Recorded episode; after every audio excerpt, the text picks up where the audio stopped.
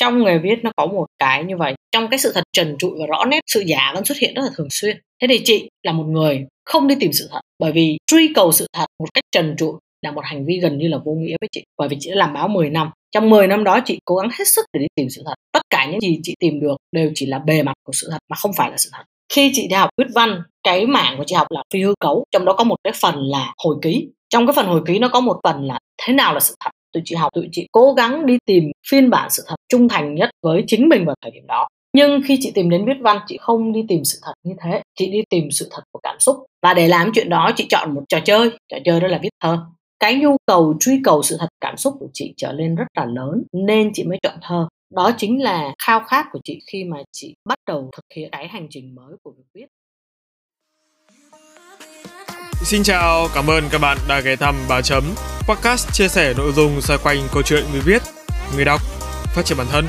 Đầu host bởi Nam Nguyễn, writer and blogger. Các tập trên kênh chính Bà Chấm Podcast sẽ được phát sóng định kỳ vào lúc 21 giờ mỗi tuần thứ bảy hàng tuần. Đối với kênh phụ làm podcast không các tập sẽ được phát sóng định kỳ vào lúc 21 giờ mỗi tuần thứ sáu hàng tuần. Tất cả đều phát hành trên nền tảng YouTube, hệ thống Anchor. Các bạn hãy nhớ bật thông báo để không bỏ lỡ bất kỳ tập podcast nào nhé. Còn bây giờ, hãy cùng mình phiêu lưu trên chuyến hành trình trải nghiệm với còn chữ, khám phá kiến thức mới, học hỏi và phát triển bản thân. Chúc các bạn có thời gian vui vẻ và ý nghĩa cùng ba chấm.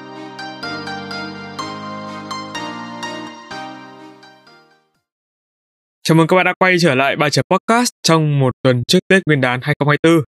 Tập podcast số cuối cùng của năm âm lịch 2023 này, chúng ta sẽ cùng chào đón chị Khải Đơn, một uh, người viết sách chuyên nghiệp. Ngoài ra thì ngoài được biết đến với tư cách là nhà văn, chị Khải Đơn còn là học giả của trường Fulbright, một cựu nhà báo, phóng viên và trong suốt hành trình sự nghiệp, chị đã giành được giải thưởng Học viện Nhà thơ Hoa Kỳ, giải Virginia de Araujo vào năm 2021 và 2022 tham gia giảng dạy tại các buổi hội thảo về thơ tại Viện Nghiên cứu Văn hóa, Nhận thức và Ngôn ngữ Toàn cầu NYI của Đại học Stony Brook. Vâng, em xin được chào mừng chị đến với Ba Chấm Podcast trong những ngày giáp Tết ạ.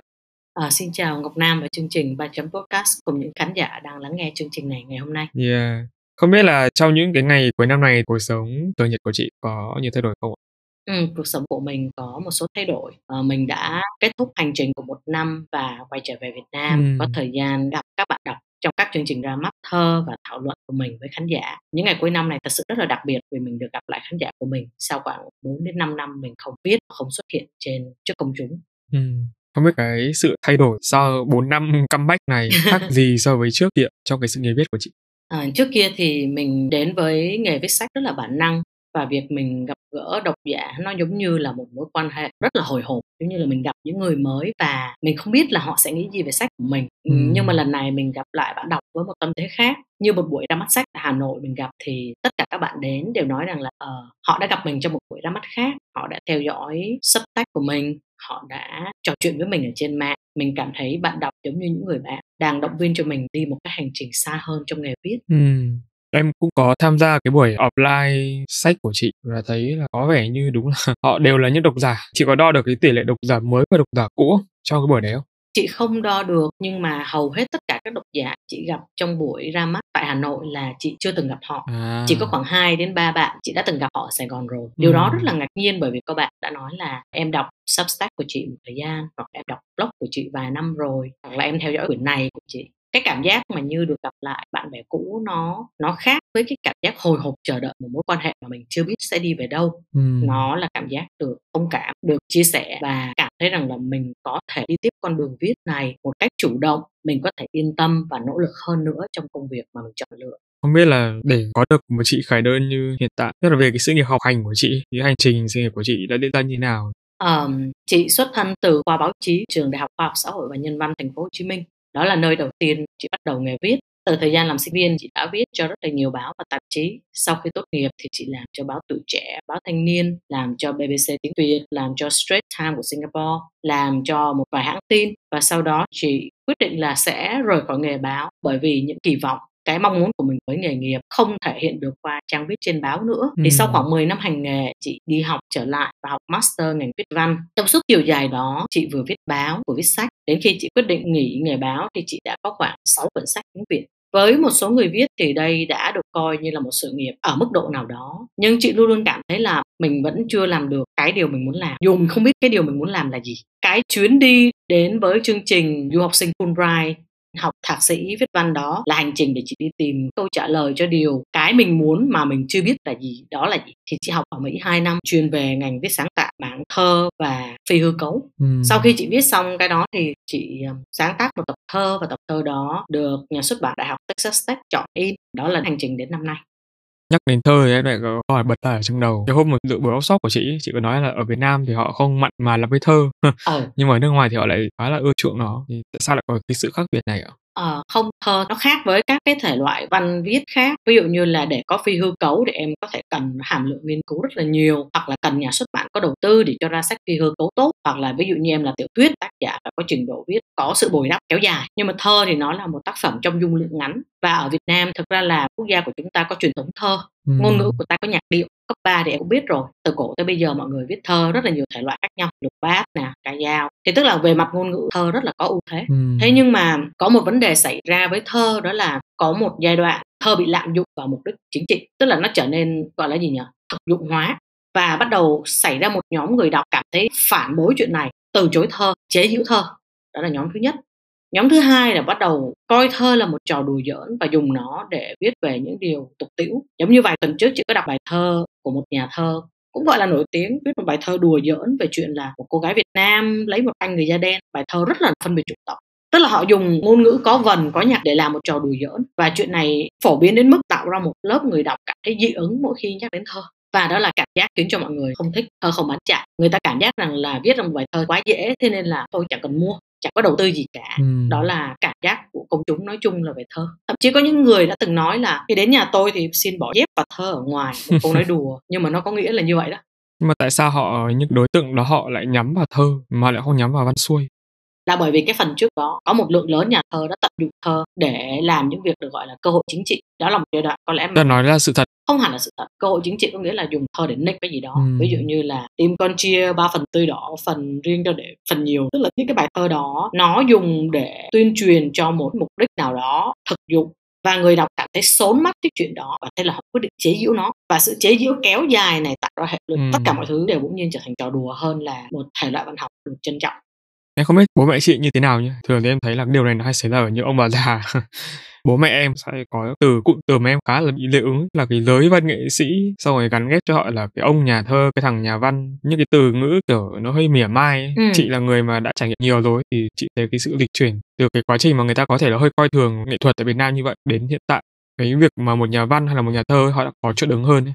chị có thể chia sẻ về quan điểm này của mình được không chị nghĩ là câu chuyện về ba mẹ chị cả gia đình chị không có ai làm liên quan tới văn nghệ cả thế nên là mọi người không bao giờ thảo luận về những thứ này. Và mọi người hoàn toàn thoải mái với quyết định là chị trở thành nhà văn hay là nhà gì đó thì tùy chị thế nên là gia đình không có đem lại cho chị cái cảm giác định kiến này. Thế nhưng mà khi mà chị bắt đầu đi viết chị cảm nhận cái định kiến này rất là rõ. Ừ. và những cái năm đầu tiên chị đi viết á, ở trên đường Trần Quốc Thảo thời đó nó có cái hội văn nghệ ở Sài Gòn á thì mọi người đến đó nhậu rất là say xong rồi chửi bới những người hoặc là chê bôi những người viết không giống mình người ta gọi là chuyện trà dư tử hậu không biết em biết không? Tức là ừ. uh, uống trà xong thì nói xấu đứa khác nhậu xong thì nói xấu đứa khác. Tức là cái không khí trong cái câu chuyện văn nghệ đó nó nặng tính gossip hơn là trao đổi chuyên môn nghệ thuật. Thì những người từ bên ngoài nhìn vô sẽ thấy là đây là kẻ vô cùng rỗi nghề. Và họ có cái nhìn giống như ngọc nam vừa nói là cái ông nhà thơ đấy cái thằng nhà văn đấy ví dụ như vậy. Thế nhưng mà đồng thời với cảm giác mà khinh thường đó mọi người cũng có một cái sự vì nể kỳ lạ với một nhà văn hoặc nhà thơ. Chị nhớ là khi mà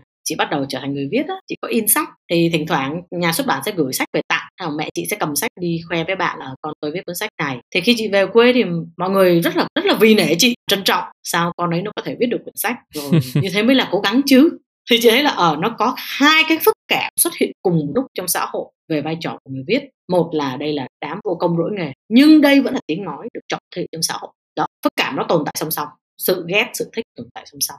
Từ đầu đã song song rồi. Đúng rồi.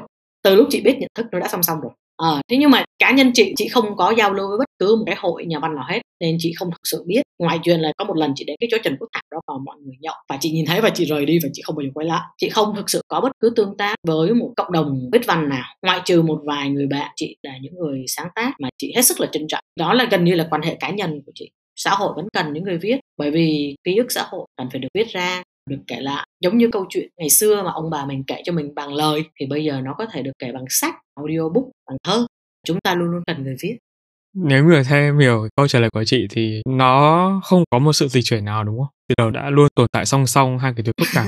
không biết là mọi thứ có y nguyên không? Tại vì chị không có làm một nghiên cứu thống kê nào cả. Nhưng mà thực sự có một điều phải chú ý là khi xã hội có đủ ăn đủ mặc hơn, mọi người có thêm nhiều phương tiện hơn, có thời gian nhiều hơn nghĩa là việc đọc được coi trọng hơn việc đọc được coi trọng hơn những người sản xuất ra những cái sản phẩm liên quan tới ấn phẩm đọc cũng sẽ được trân trọng hơn. Ừ. và ở đây chúng ta đến hệ quả là những người viết văn viết thơ cũng sẽ được chú ý hơn và được coi trọng hơn trong xã hội. Đó là bởi vì không gian văn hóa cần đến họ. Nghe chị nói này em thấy nó khá giống với cái số liệu thống kê phân tích khi mà em làm podcast. Cái đối tượng thính giả nghe podcast đúng dùng một cái từ câu như chị nói là đủ ăn đủ mặc thì họ mới nghe nhiều nếu như mà muốn cái podcast này phát triển nếu mà so sánh vui vui với việc đọc này thì chắc phải mất đến chục năm là hơn. Thì may ra là mới được đón nhận như sách hiện tại.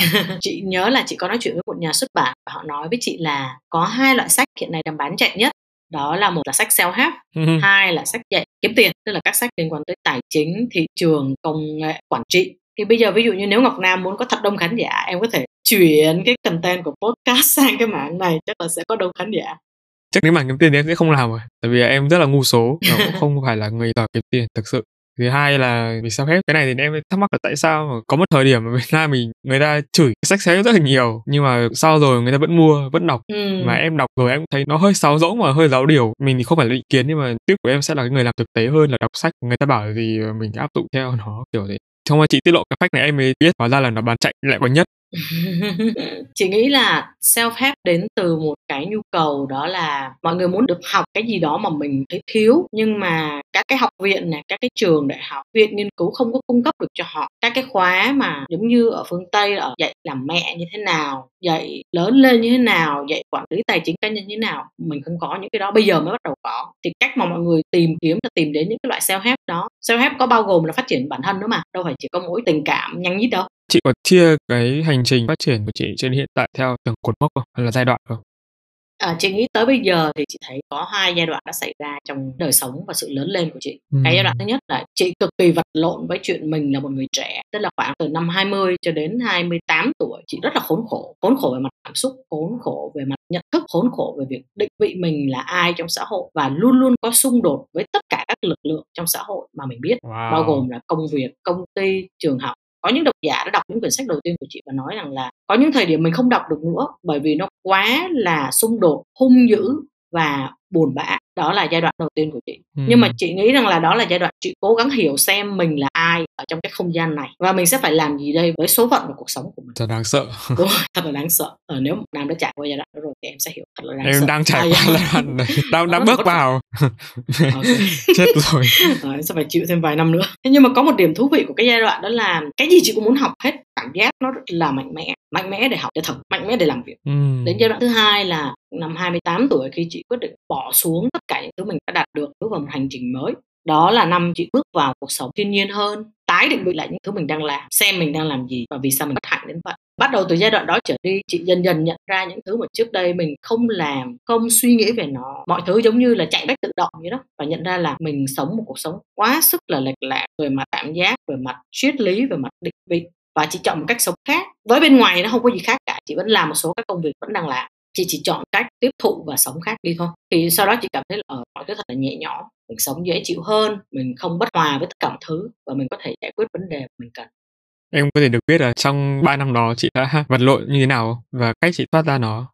Từ năm đó trở đi thì chị uh, quyết định là chị sẽ không ở một chỗ nữa chị sẽ đi. Dựa trên số tiền chị kiếm được, số việc làm chị có được, chị sẽ sắp xếp làm sao đó cho chị luôn luôn làm việc và luôn luôn ở trên đường, không quay về nhà.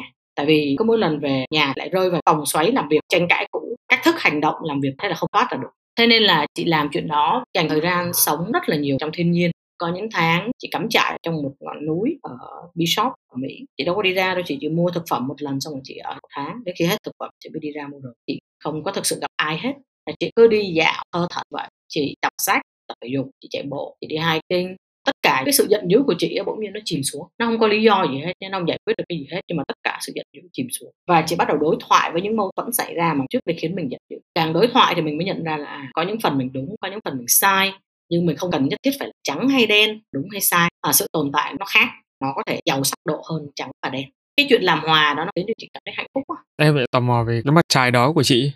Ừm, mặt trái của nó là chị không có kiếm được nhiều tiền như trước. Thu nhập của chị chỉ còn 1 phần 3 so với trước kia. Chị làm việc ở trong thành phố, làm việc toàn thời gian. Đó là mặt trái rõ nét nhất có thể đo đếm được. Mặt Ừm. trái thứ hai là chị luôn luôn phải ở trong trạng thái là suy nghĩ xem mình làm mới mình như thế nào. Bởi vì mình ví dụ như em đi làm đi, em ở trong một công ty hay là em ở trong một cộng đồng, em sẽ luôn luôn nhìn thấy là có bạn kia giỏi hơn, bạn kia có tri thức mới, mình học bạn kia, mình hiểu là mình đang ở đâu. Nhưng mà khi mà chị cách ly mình khỏi cái đời sống công việc toàn thời gian và thành phố á, thì nó dẫn đến chuyện là chị giống như là bạn chị đùa là chị là người ở trển á tức là không thực sự biết cái gì đang diễn ra. Thì dẫn đến chuyện là chị phải rất là nỗ lực để có thể theo kịp bạn bè của mình trong nghề rất là nỗ lực theo kịp nhu cầu của chính công việc của mình. Nó trở nên phức tạp hơn so với chuyện là ngồi làm trong công ty và có sự chỉ dẫn và di động liên tục. Chứng tỏ khả năng tự học của chị là cũng rất là kinh khủng đấy. Loanh quanh nó lại quay trở về cái câu chuyện là kinh nghiệm 3 năm full time và 3 năm là freelancer tranh nhau như thế nào chị rất là thích học. Chị nghĩ là đó là thứ duy nhất khiến cho chị thấy hạnh phúc trong cuộc sống. Ví dụ như bây giờ chị rất là lạc hậu mỗi khi cần phải xài AI thì chị có quen mấy bạn nhỏ hơn chị chắc 12 13 tuổi á. Mấy bạn sẽ chỉ cho chị mấy bạn sẽ bảo là ờ chị viết cái prompt như vậy nè chị đừng có viết cái prompt như vậy. Prompt như vậy nó thường ra kết quả bị sai xong rồi nó lại hallucination lên nữa tùm lum ra. Ừm. và chị nghĩ rằng là ở đúng là mình đã không keep up được, tất cả các bạn nhỏ đó của mình đều đã đi tới đâu rồi, biết hết tất cả các cái tool này rồi, còn mình thì chỉ mới bắt đầu. Tại vì mình ít dùng á, cho nên là mình dùng một cách rất là bập bẹ. Trong khi đó, công ty của họ bắt họ dùng chẳng hạn, thì họ sẽ tiến bộ rất là nhanh. Đó là cái chị nói về cái chuyện là có cái sự di động liên tục, cập nhật liên tục từ công việc toàn thời gian là như vậy đó. Thường chị có cái cách thức nào để chị đo lường, chị dùng cái từ là lạc hậu của mình không? So với thế giới không? Làm nào để mình biết là chị đang ở đâu định vị mình đang ở đâu ờ à, ví dụ như là với công việc báo chí cách dễ nhất để thấy mình lạc hậu á là mình đọc thật nhiều báo thường xuyên. Mình thấy người ta viết một bài mà cái bài đó mình không biết làm sao người ta có thể dựng được cái bài đó lên. Tức là cái kỹ thuật người ta dựng cái bài đó kỹ thuật người ta tìm dữ liệu kỹ thuật người ta phỏng vấn để dựng ra cái bài đó. Mình không biết làm sao hết thì điều đó có nghĩa là mình đã lạc hậu khi mà thấy cái đó thì mình sẽ hiểu ngay là à đang có một kỹ thuật mới mà mọi người sử dụng mà mình không có. Ừm. mình đã lạc hậu rồi đây. Đó là trong nghề báo ha. Trong nghề copywriting chỉ có thể nhìn thấy ở sản phẩm trên thị trường. Ví dụ khi em nhìn thấy một campaign nó ra rất là nổi rất là thành công em sẽ quan sát xem các cái kỹ thuật họ sử dụng là gì các cái chiến lược là gì các cái planning nó như thế nào. Thế nhưng mà ví dụ như không có ở trong thị trường lâu thì không bao giờ biết được những cái này. Mình giống như chỉ là cái user thôi mình xem mình nghe cái sản phẩm đó thôi. Mình không có biết họ đã làm như thế nào hết thì phải đi hỏi những bạn đồng nghiệp của mình với cái campaign nó làm sao họ làm như vậy. Điều họ muốn extract nhất từ campaign này là gì? Kỹ thuật này nó tạo ra những cái sentiment tiêu cực như vậy, tại sao mọi người lại làm? Thì người trong nghề họ sẽ giải thích cho mình. Thế nên là chuyện làm freelancer phải tiếp tục kết nối với bạn đồng nghiệp cũ là chuyện cực kỳ quan trọng. Thế nhưng mà với công việc mà chị yêu thích nhất là việc viết văn chẳng hạn, nó khó định vị hơn rất là nhiều. Và chị chỉ có một cách thôi, đó là mỗi một năm có các cái giải văn chương lớn, ví dụ như giải Booker, giải National Book Award hay là Pulitzer hay là Nobel. Thì cứ có các cái giải đó ra thì tìm sách của những người đó chị đọc, chị xem cái trường phái họ viết là gì, hoặc là tại sao họ viết cái này mình không hiểu, không nuốt trôi được mà nó lại đạt giải. Thì mình đọc thêm các bài phân tích cái số lượng này nó rất là vô chừng. Có những tác giả mình chỉ đọc được khoảng 50 trang là mình thấy chán rồi mình không muốn đọc nữa thì mình sẽ phải tìm cái khác. Cách mà chị học là như vậy. Chị tìm ra những tay nắm cái điểm bám á xong chị bám vô xong đào vô cái chỗ đó. Chỉ có một cách mà chị làm từ xưa đến giờ là như vậy.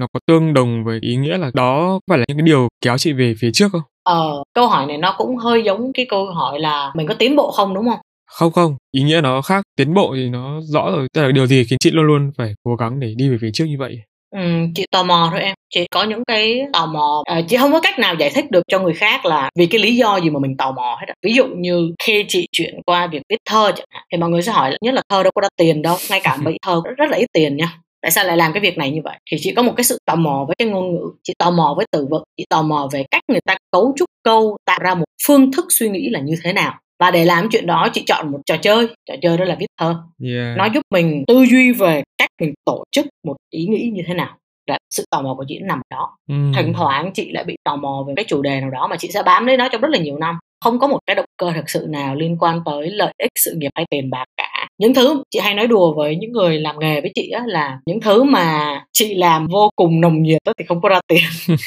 Vâng ạ, và đến đây thì xin phép các quý thính giả lắng nghe một phút quảng cáo về kênh podcast thứ hai của Ba Chấm. Đây là Làm Podcast Không.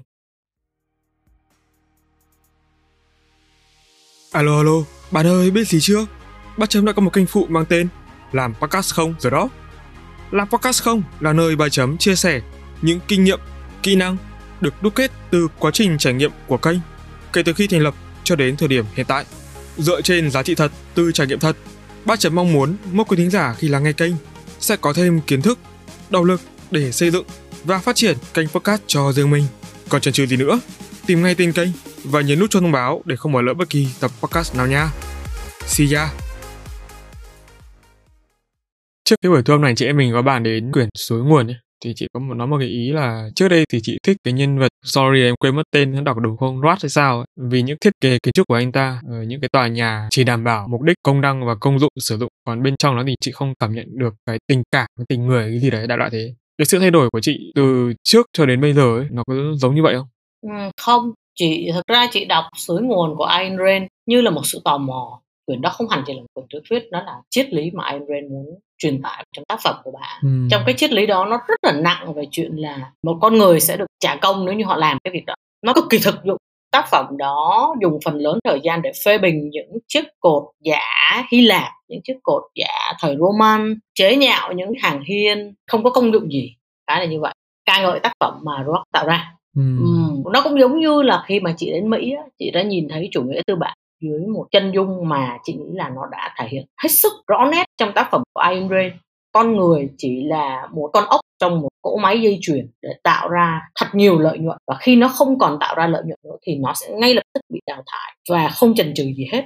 Có một khái niệm các thầy của chị từng nói là chủ nghĩa loại bỏ người già em sẽ đọc thấy những tác phẩm là cứ nói đến người già thì là là hôi, là dơ. Chế giễu về chuyện là nếu mà ông ta còn yêu một cô bồ trẻ hay là sỉ nhục cái bà ấy vì bà ấy vẫn còn yêu một anh trai trẻ nào đó. Không lẽ người già không cần yêu người già cũng là người mà. Không lẽ người già không cần sống? Bởi vì cái trường phái loại bỏ người già thì người già không còn tạo ra lợi ích cho xã hội đó nữa. Thế nên họ sẽ bị nhốt vào nhà dưỡng lão và làm sao đó để cho họ chết thật nhanh. Đáng sợ. Em có thể xem thấy cái này trong một bộ phim tên là I Care a Lot kể về cách những kẻ làm tiền đã làm tiền của những người già khi họ bị đẩy vào nhà dưỡng lão như thế nào. Và cái bộ phim nó tuy là một bộ phim hài, nhưng mà lại dựa trên một số các cái vụ việc có thật. Khi chị xem những cái thứ đó và chị đã liên tưởng đến cách mà Ayn Rand định nghĩa về một công trình kiến trúc cũng giống như là định nghĩa về giá trị con người, thì nó chỉ thuần dừng lại ở chuyện là nó có tạo sinh ra lợi ích gì hay công năng gì hay không. Nếu không có công năng gì hết thì mày không có lý do gì tồn tại và chị nghĩ là cái ấn tượng mà chị có được tất nhiên là tác phẩm đó là một tác phẩm triết học nó có rất là nhiều tầng nội dung mà chị không hiểu hết. Những cái phần ca ngợi những công trình của Rock và loại bỏ những công trình khác khiến cho chị cảm thấy không thoải mái. Ừ. bởi vì khi chị đến châu Âu và đến Mỹ chị nhìn thấy những công trình đó chị chẳng thấy nó có gì đẹp chị chỉ cảm thấy rất là khó chịu thôi. Bởi vì có lẽ là chị đã thay đổi bởi vì chị đã hóa thành một người rất là coi trọng thiên nhiên. Chị không thấy lý do gì để tranh cãi về sự tồn tại của một tòa nhà cả bởi vì đối với chị thiên nhiên quan trọng hơn tất cả những thứ đó. Đó đó là cái mà em muốn được chị confirm lại là chị đã thực sự là coi trọng thiên nhiên hơn là những tòa nhà. Và em nghĩ là quá trình để mà một người hiểu ra thiên nhiên quan trọng đến mức độ nào ấy, nó cũng sẽ cần phải trải qua thương đau, đúng không? Và mất mát. Em không biết nói như vậy có bị quá không? Ờ cũng không cần phải đau thương mất mát thì cả. Ví dụ như có một nhà thơ rất là nổi tiếng của mỹ tên là Forrest Gander ông ta viết rất là nhiều về thơ liên quan tới môi trường và thiên nhiên. Lý do là bởi vì ông ta là một nhà địa chất. Ông ta yêu thiên nhiên như góc độ địa chất đôi khi là không cần có trải nghiệm hay kỷ niệm đau thương gì hết mà chỉ cần có sự thấu hiểu và thấu cảm với thiên nhiên thì sẽ bỗng nhiên thấy yêu nó. Hiểu biết có đem lại thấu cảm nhé nhưng mà không phải ai cũng có thể tiêu hóa được nó đúng không? Họ biết chứ chắc họ đã hiểu. Ừ đúng. Biết chứ chắc đã hiểu. Chính xác là như vậy. Ờ, không biết em có nhớ cái vụ là rừng Capet ở Bình Thuận được quy hoạch là sẽ xây cái hồ đó không? Yeah ừ thì thực ra mọi người nghe nói là ồ cánh rừng này rừng phòng hộ sẽ được chuyển thành nơi xây hồ thì mọi người biết vậy thôi cái đó gọi là biết. Nghe thì cũng có phải bực dọc nhưng mà biết vậy thôi. Thì bỗng nhiên hôm đó có một cái anh phóng viên của VN Express đã đi cùng các bạn làm kiểm lâm ở đó và chụp một bộ ảnh. À, tôi cho các bạn thấy là cái rừng này nó có gì nè? Cái bộ ảnh đó rất là đẹp cho thấy là ồ đó là một khu rừng khổng lồ rất là dày. Những cái cây này rất là khỏe mạnh có cả con rùa sống ở dưới tàn cây nữa. Thì ừ. bỗng nhiên từ biết bây giờ người ta bắt đầu cảm cảm thấy có tàn cây cảm thấy có lá cảm thấy có rùa cảm thấy có đất. Sau đó thì có những bạn chuyên làm về chụp ảnh chim nè làm kiểm lâm ở cái rừng đó và một số bạn khác là người dân tộc ở đó. Các bạn ấy đã đi vào cái rừng ấy và quay live stream chụp ảnh thì phát hiện ra à đây là một cánh rừng rất là dài. Nên bắt đầu mọi người thấy thấu cảm với chuyện là nó sẽ bị chặn. Thì nhận thức về thiên nhiên có thể nó không đến từ chuyện mình phải đến trực tiếp cánh rừng đó nếu mình đến được trực tiếp cánh rừng đó thì rất rất là tuyệt vời nhưng cho dù mình không đến được cánh rừng đó ờ mà mình thấy được sự tồn tại của nó liên đới như thế nào với sự tồn tại của mình á cũng là một cách để tạo ra sự thấu cảm Ừ, sẽ cần phải có một mức độ cao hơn nữa. Mình thấu được rồi thì mình làm được gì? Giống như kiểu là những người họ đã xem bức ảnh đấy, họ sẽ chỉ chuyển từ biết sang muốn bảo vệ nó thôi. Nhưng mà nếu như mà so sánh với những người kiểu gọi là người sống ở trong rừng đi, là người rừng đi, họ sống chết họ bảo vệ nó thì đó là một cái giai đoạn chuyển hóa đúng không chị? Ừ, để tiến tới giai đoạn chuyển hóa nó không hề đơn giản. Nó cũng giống như là chẳng hạn như em làm quảng cáo Coca-Cola chẳng hạn. Em muốn mọi người mua ngay nước ngọt đúng không? Ừ. Mọi người coi quảng cáo xong ô hay quá vui quá nhưng mà mua hả từ từ đã. mọi người sẽ phải suy nghĩ xem là có cái gì khiến cho mình mua nó không. Thì bảo vệ thiên nhiên nói một cách thô tục nó cũng gần như vậy nó cần có sự gắn bó đến một giai đoạn nhất định người ta mới quyết định hành động vì nó. Bởi vậy, trong các cái hoạt động bảo vệ thiên nhiên người ta luôn bắt đầu với cộng đồng địa phương, sống hưởng nguồn lợi của nơi đó, nguồn lợi từ thiên nhiên á, cảm thấy gắn bó về mặt tâm thức tâm linh với nơi đó. Nó bắt đầu như vậy, sau đó cái cộng đồng đó mới thuyết phục những người, ví dụ như ở ven cộng đồng của mình cũng làm y như vậy, rồi sau đó mới những người ở xa hơn cái ven đó cũng làm y như vậy. Thì khi đó sự bảo vệ thiên nhiên nó mới trở nên mạnh mẽ, có sự thay đổi thực sự trong những thảo luận về chuyện là sẽ làm gì với cái nơi này. Vậy thì bây giờ em có thể nói thẳng ra được là những nhà cầm quyền, những nhà đứng đầu ngoài quyền lực, tiền bạc là những cái lợi ích lớn thôi. Em không biết là nó phải lớn nhất không? Theo chị là còn điều gì khiến họ ngăn chặn cái quá trình đó xảy ra, cảm thức đó để làm những hành động cắt đứt con người với tự nhiên, làm những cái thứ ngớ ngẩn mà họ biết là kết quả nó sẽ vô cùng tồi tệ. Không phải chỉ xã hội của mình nhá, mà tất cả các xã hội khác đều nghĩ rằng là thiên nhiên là một nguồn lợi á thứ mình có thể đào đào đào đào vô. Lấy ra một thứ gì đó đem bán đổi lấy vàng đổi lấy đô la đổi lấy tiền. Tại vì chúng ta là con người chúng ta sống nhờ vào trái đất đúng không? Tất cả các tài nguyên đều được lấy ra từ đó để sống. Thậm chí ngay cả chuyện chị với em có xe máy để chạy thì cũng phải là có dầu mỏ để mới có xe máy để chạy chứ đúng không? Không thôi thì lấy đâu ra tức là chúng ta có những nhu cầu nhất định với chuyện tiêu xài và sử dụng cái nguồn lực đó từ trái đất. Nên chuyện đó sẽ diễn ra trên quy mô toàn cầu. Thế rồi ở đây đặt ra một câu hỏi đó là xài đến lúc nào thì đủ. Em có một chiếc xe máy rồi ngày mai em lại muốn có thêm một chiếc xe máy khác. Em mốt lại muốn có thêm một chiếc xe máy thứ ba. Thế thì chiếc xe máy thứ ba thứ tư thứ năm là những chiếc xe máy gọi là hao phí tài nguyên mở rộng ra ở quy mô chính phủ cũng tương tự như vậy. Ví dụ như ở Panama chẳng hạn đợt vừa rồi có một cuộc biểu tình diễn ra trên toàn Panama vì chính quyền Panama đã ký hợp đồng với một công ty chị không nhớ là công ty khai thác dầu của Đức hay là Thụy Điển chị quên rồi. Ờ, và nó dự tính là sẽ khai thác một trữ lượng cực kỳ khổng lồ đó và người dân họ nói là nếu mà khai thác cái chữ lượng cực kỳ khổng lồ này sẽ mất hết những cái khu vực tự nhiên còn lại, sẽ gây hại rất là lớn đến môi trường. Đó, đây là lúc mà cái sự đàm phán giữa cái lợi mà chính quyền có được này cái lợi mà các tập đoàn khai thác có được nè, và cái lợi mà dân có được. Cả ba bên này sẽ phải ngồi lại với nhau, quyết định rằng thế nào được gọi là vừa đủ, thế nào được gọi là quá mức, thế nào được gọi là gây hại. Và sau khi họ thảo luận với nhau xong rồi, họ sẽ có thể tiến hành làm hoặc dừng lại. Đó là cách con người chúng ta đối thoại với nhau để tiến hành cái việc là khai thác những cái tài nguyên trên trái đất thế nhưng mà rất là nhiều lần trong lịch sử đó là kỳ vọng của cái cộng đồng sống ngay trên cái mặt đất đó, cánh rừng đó hay là ngọn núi đó, nó đi ngược lại với cái kỳ vọng cái chính quyền trung ương và đi ngược lại kỳ vọng cái tập đoàn sắp khai thác cái nơi đó. Thế nên nó luôn luôn diễn ra xung đột ở mọi quy mô và đến bây giờ thì chị và Ngọc Nam đã sống trong một thế giới mà cực kỳ cực kỳ đầy đủ về mặt vật chất. Thế nên mọi người mới nghĩ rằng là sẽ có những nhóm người nghĩ là ở đến lúc này chúng ta có lẽ phải bảo vệ thiên nhiên. Bởi vì nếu mà không còn rừng nữa thì không khí của chúng ta sẽ bị đầu độc không còn rừng nữa thì sẽ lũ quét chúng ta sẽ chết. Tức là các cái câu hỏi này nó bắt đầu từ cái lợi ích ích kỷ của ta trước là nếu không có nơi đó nữa thì ta sẽ chết. Thực ra thì đó cũng là một lý do hết sức là phù hợp. Thế nhưng mà cái lý do mà phụ hơn đó, đó là nếu như không còn nơi đó nữa thì chúng ta không còn cái thế lực nào sống cùng với mình không còn con hổ sống cạnh mình không còn con tê giác sống cạnh mình không còn một cánh rừng sống cạnh mình. Thì đó là một câu hỏi phụ rất là ít người sẽ nghĩ tới. Cái đối thoại này có lẽ là nó là một đối thoại hết sức cá nhân giữa mỗi con người với bản thân mình á, về chuyện là họ muốn ở gần tự nhiên bao nhiêu hoặc là họ không muốn liên đới gì với tự nhiên hết. Và từ đó mới diễn ra cái câu trả lời. Cái phần tiếp theo là họ sẽ làm gì để tiến tới gần thiên nhiên hơn hoặc loại bỏ nó luôn. con người đúng là sinh vật phức tạp về mọi thứ. Như chị kể ông thì thích bây giờ xong về sau lại không thích.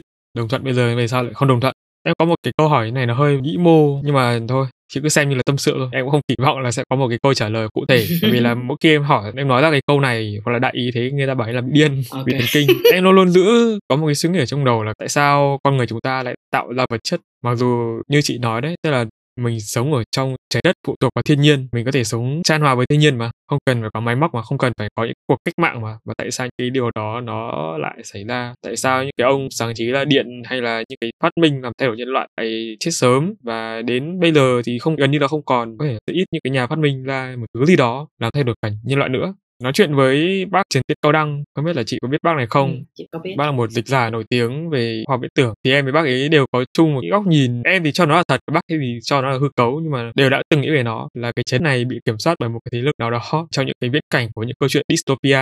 Còn những câu chuyện utopia là con người sẽ sống hòa mình với thiên nhiên. Đấy không có những cái thiết bị điện tử không có thiết bị máy móc công nghiệp cái đơn giản ví dụ gần nhất đối với mình thôi là trong một chương trình táo quân chủ trì chung ấy chủ đạo táo giao thông còn nói một câu mà mình thấy ước gì được như thế nhá. Là kiểu uh, trái đất sẽ reset lại từ đầu ấy. Mọi thứ nó đều uh, trở thành từ kỳ đồ đá hết. Câu sau thì chú ý nói là kiểu lúc ấy thì sẽ được quy hoạch lại từ đầu ấy. Thế là đập đi xế lại. Nhưng mà em vẫn nhớ cái cái bế đầu. Nếu như mà trái đất mà reset lại thì mọi thứ lại trở về đúng nguyên thủy của nó. Có khi như thế là tốt hơn vì là cũng trong cái câu trả lời của chị lúc nãy con người gọi là xe máy để làm gì và tại sao lại phải cần dò mò để có xe máy? Tại sao không đi bộ? Tại sao mình không đi theo đường chim bay?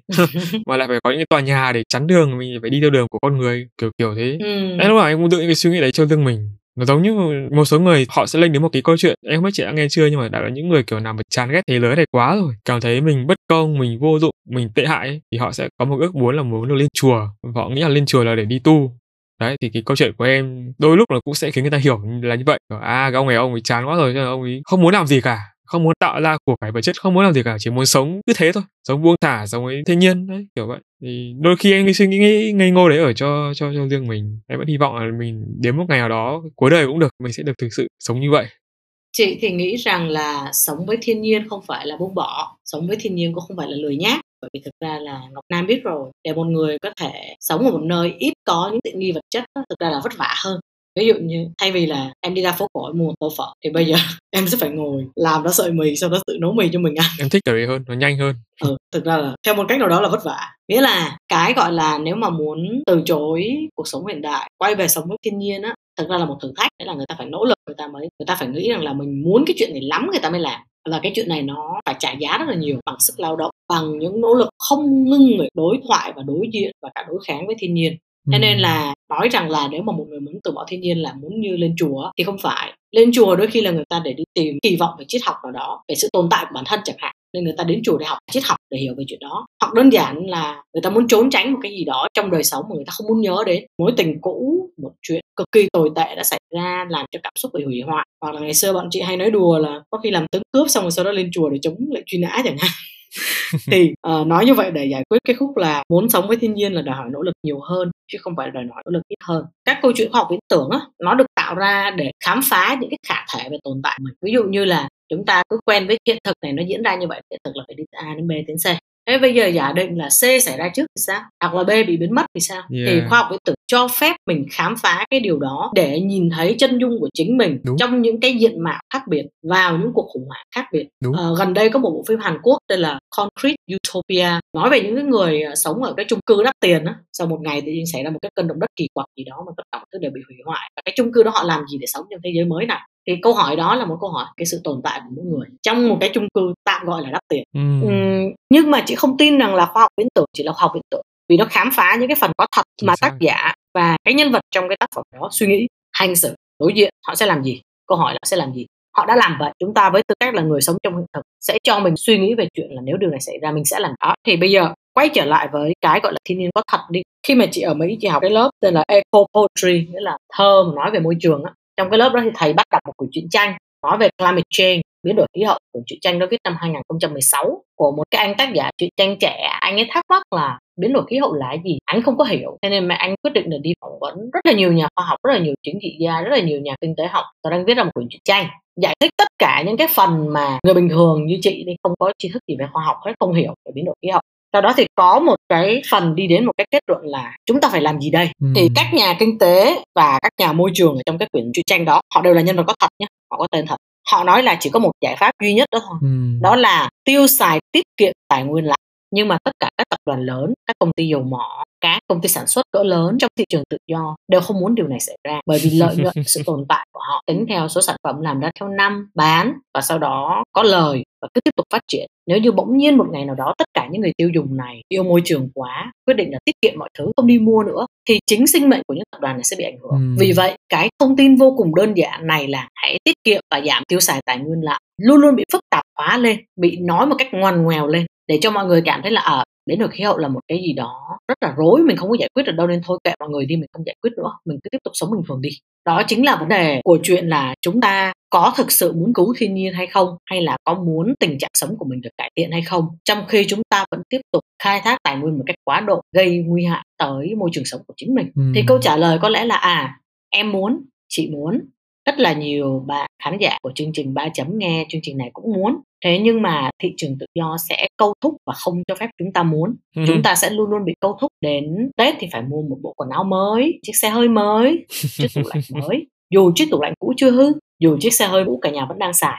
Đó chính là những câu thúc một cách vô cùng là sâu sắc trong xã hội khiến cho ta không từ bỏ con đường và hành vi này chuyện chúng ta có cứu được thiên nhiên hay không? Giống như câu hỏi ban nãy mà nam nói là ở có rất nhiều các phim dystopia, utopia nói về các khả thể của những tồn tại mới. Thì ở đây mọi người không nhìn thấy những khả thể ở trong đời sống thật, bởi vì chúng ta luôn luôn được kỳ vọng là hãy tiếp tục khao khát đi, hãy tiếp tục mua sắm đi, hãy tiếp tục tiêu dùng đi. Chúng ta không được có một khao khát mới là chúng ta sẽ sống bé nhỏ lại để cho thiên nhiên được sống cạnh mình. Đó chính là vấn đề với tất cả những tưởng tượng ta về chuyện là vấn đề thiên nhiên có được giải quyết không lúc đầu em có nói với chị là em đang bước vào cái hành trình của chị đang nhón bước chân đầu tiên thì ở thời điểm hiện tại em đang dọn nhà à. và cái chuyện dọn nhà này của em nó diễn ra mấy tháng nay rồi à. mới là em dọn một ít vấn đề nằm ở chỗ là em cắn rứt lương tâm để em loại bỏ đi những thứ mà em đã nghĩ là không bao giờ mình sẽ bán nó ừ. ví dụ như những bộ truyện tranh truyện chữ những chuyện cổ bán đi rất là được giá đấy nhưng mà em thì lại không kiểu phải là dân buôn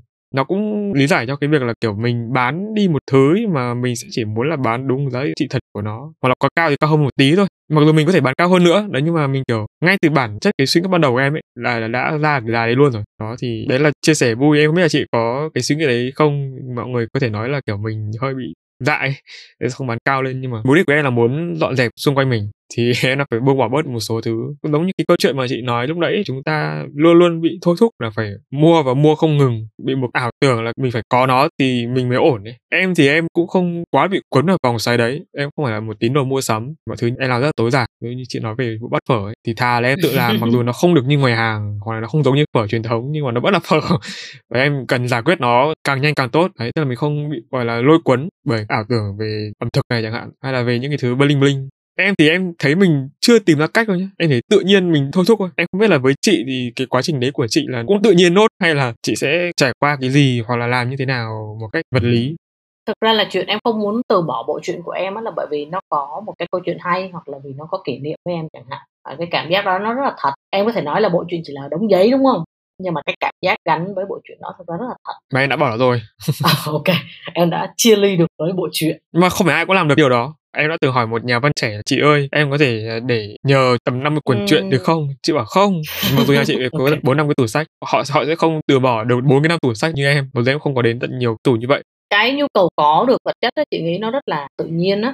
Nó không phải chỉ có thời này mình mới có ha từ trước đó mọi người cũng vậy. Em có thể coi những phim tài liệu mà nói về thời xưa chẳng hạn những công chúa bà hoàng sẽ có rất là nhiều quần áo hoặc là những ông vua thì có những ông thì chữ rất là nhiều vàng. Nó giống như là một cái sự gắn bó với vật chất mà con người luôn luôn có vậy đó nó rất là khó tả. Ừ.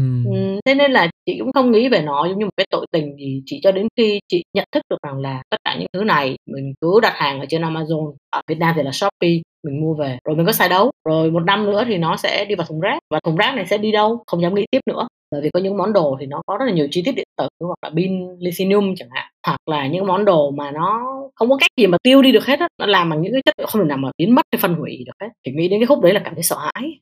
Chị nghĩ là nỗi sợ của chị nó rất là paranoid á, bởi vì chị chơi lướt sóng rất là nhiều. Không biết là chị có kể cho ngọc nam nghe chưa, nhưng mà có một lần chị đi lướt sóng ở một cái bãi biển ở rất là xa ở chile, xong rồi chị té xuống, cái chị bơi vào bờ.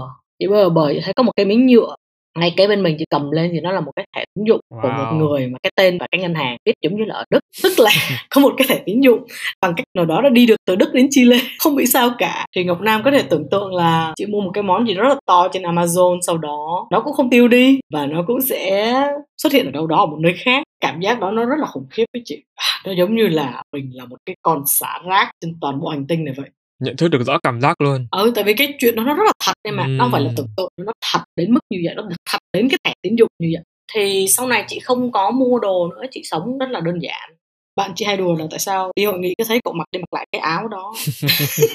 Cái váy đó. Ừ đi bảo là tớ chỉ có hai cái áo để mặc đi hội nghị thôi một cái dùng để qua zoom một cái dùng để đến hội nghị à. ngoài đời thật. Thì cứ mặc đi mặc lại vậy thôi có những món đồ khác cũng vậy chị quen với chuyện đó rồi. Mà sau một thời gian chị quen chị cảm thấy là nó còn có ích cho chị ở một điểm là hồi đầu ở giữa chương trình chị có nói là điểm không hay của chuyện làm freelance là thu nhập của chị bị giảm xuống á. Thực ra cái việc mà chị bớt tiêu xài đi này nó vừa vặn ngay vào cái chuyện chị không có thu nhập cao nữa. Đúng rồi hợp lý mà. Ừ đúng nó trở nên hợp lý. Chị có thể lấy cái đó làm lý do. Chính xác. Em hiểu không? Và chị hài lòng với chuyện đó. Đó nhưng mà chị mà diễn tả kiểu sống này của chị với bạn bè chị hay những người khác thì rất là khó để diễn tả ví dụ như là hôm bữa tôi chị có ăn một món ăn với bạn chị ở cái nhà hàng, xong rồi ăn xong có một món dư rất là nhiều, gần như là còn nguyên vẹn, tại vì mọi người no quá rồi. Cái chị mới bảo là ở tụi chị lúc đó có một cái hộp bạn nó mang về, bạn nó mang đồ ăn theo. Có bảo là, em rửa lại chút xíu đi rồi em bỏ cái đồ ăn đó vô đó cho chị mang về. Em mọi người bảo, trời, mang về làm chi nữa?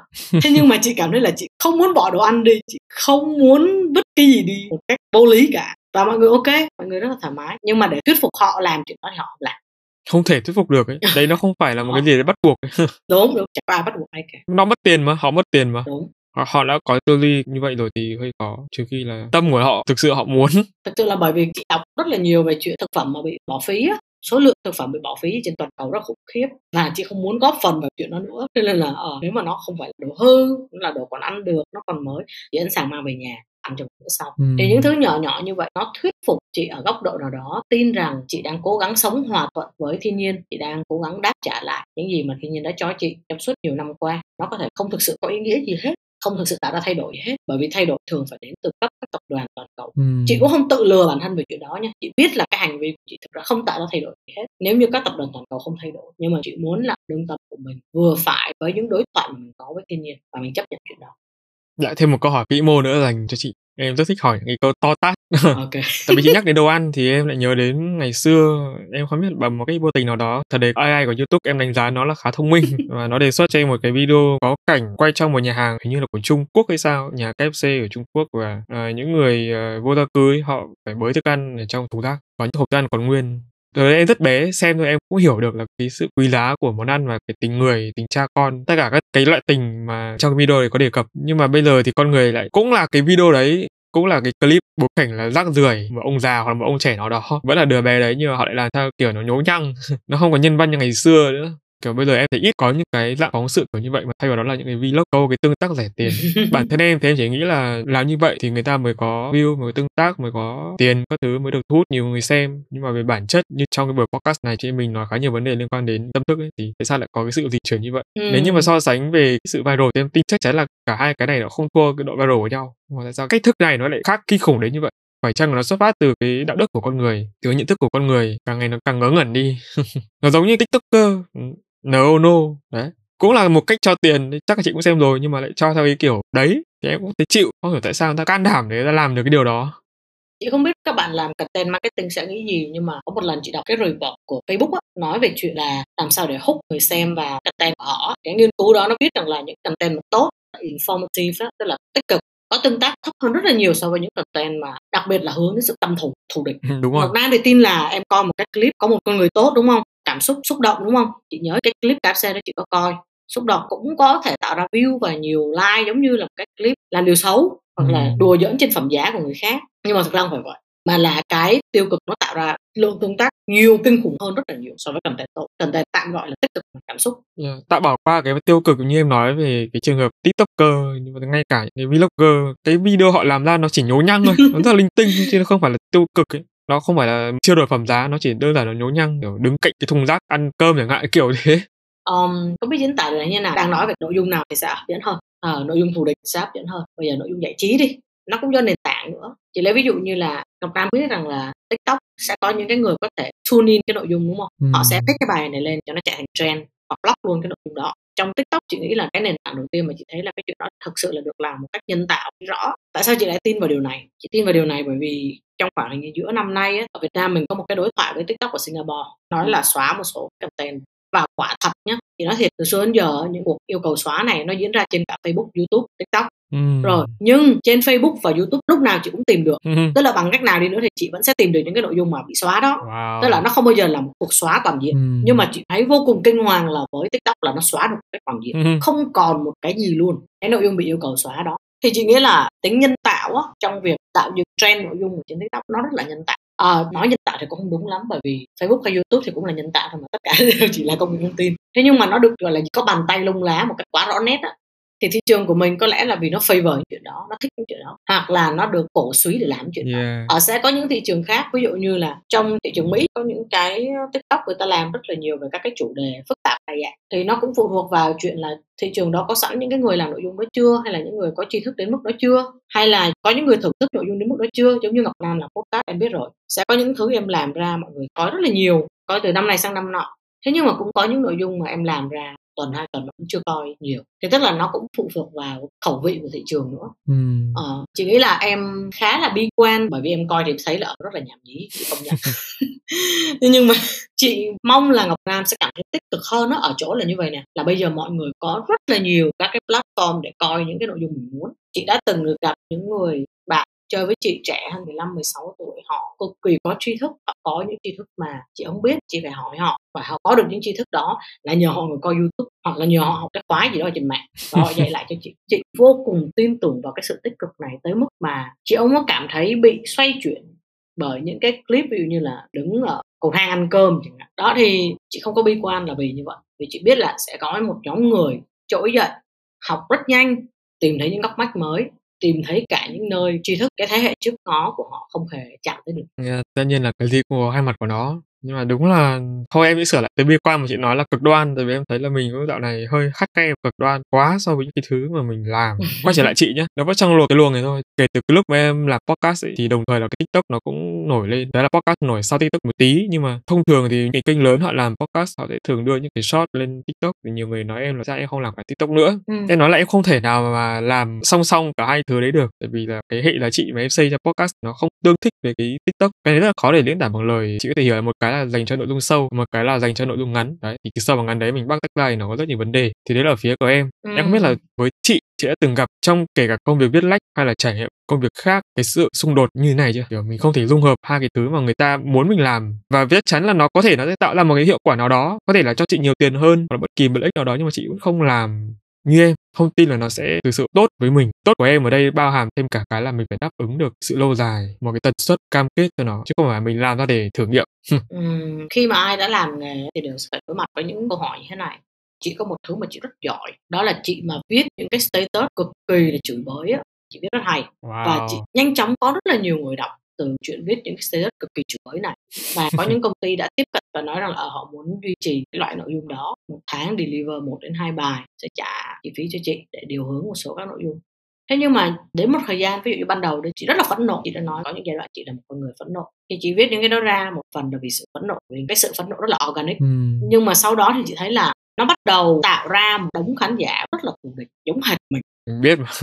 Ờ tức là họ vô chơi với mình bởi vì họ ghét một cái gì đó. Họ làm fan của mình họ ghét cái gì đó. Tất cả mọi thứ đều xoay quanh cái chuyện ghét cái gì đó. Tới một thời điểm chị không thích sống trong một thế giới mà chị là người tạo ra một hạt mầm của sự thù ghét. Chị từ chối cái job bên kia họ yêu cầu. Chị cũng bắt đầu là cố gắng hết sức để giảm xuống không biết những status thù hận nó nữa bởi vì chị nghĩ là nó không cần thiết với cuộc sống của chị nữa thì cái xung đột mà chị đối mặt vào thời điểm đó là viết những status bình thường không ai đọc hết. Ví dụ như bây giờ Ngọc Nam sẽ vô Facebook của chị và thấy những cái status chị viết 100 like 50 like.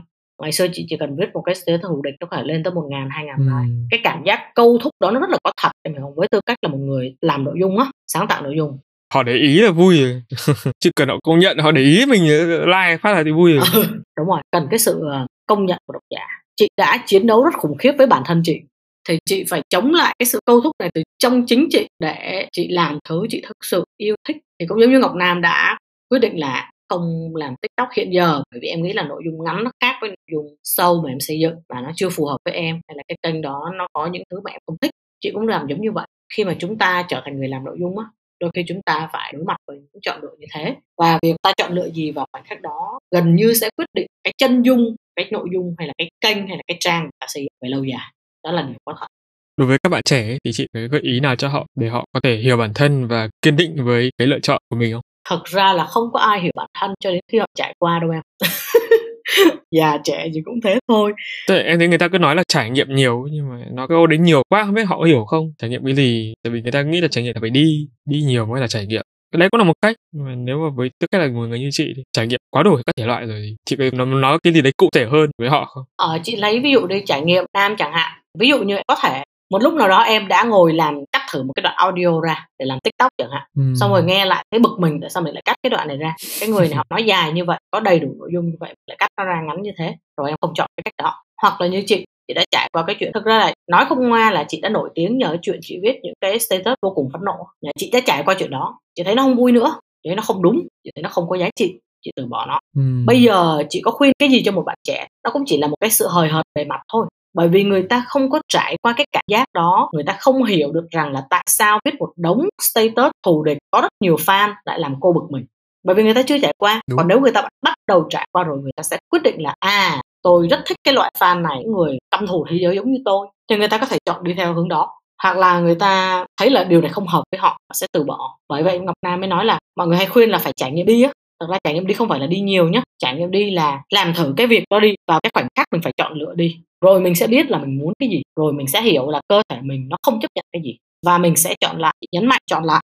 Bởi vì có rất là nhiều bạn trẻ bây giờ nghĩ rằng là họ sẽ sống đến tuổi 30 thôi rồi chết. Ừ. một cách nghĩ vô cùng hiện sinh của văn học pháp. Hoặc là sống thật nhanh đến hết tuổi 20 bởi vì tuổi 20 không còn nữa. Thì thực ra không phải vậy. Cuộc đời thực ra rất là dài. Và chúng ta luôn luôn có cơ hội thử lại. Và chị mong muốn rằng là các bạn sẽ luôn luôn cởi mở cho cái chuyện là mình thử lại một trải nghiệm mới.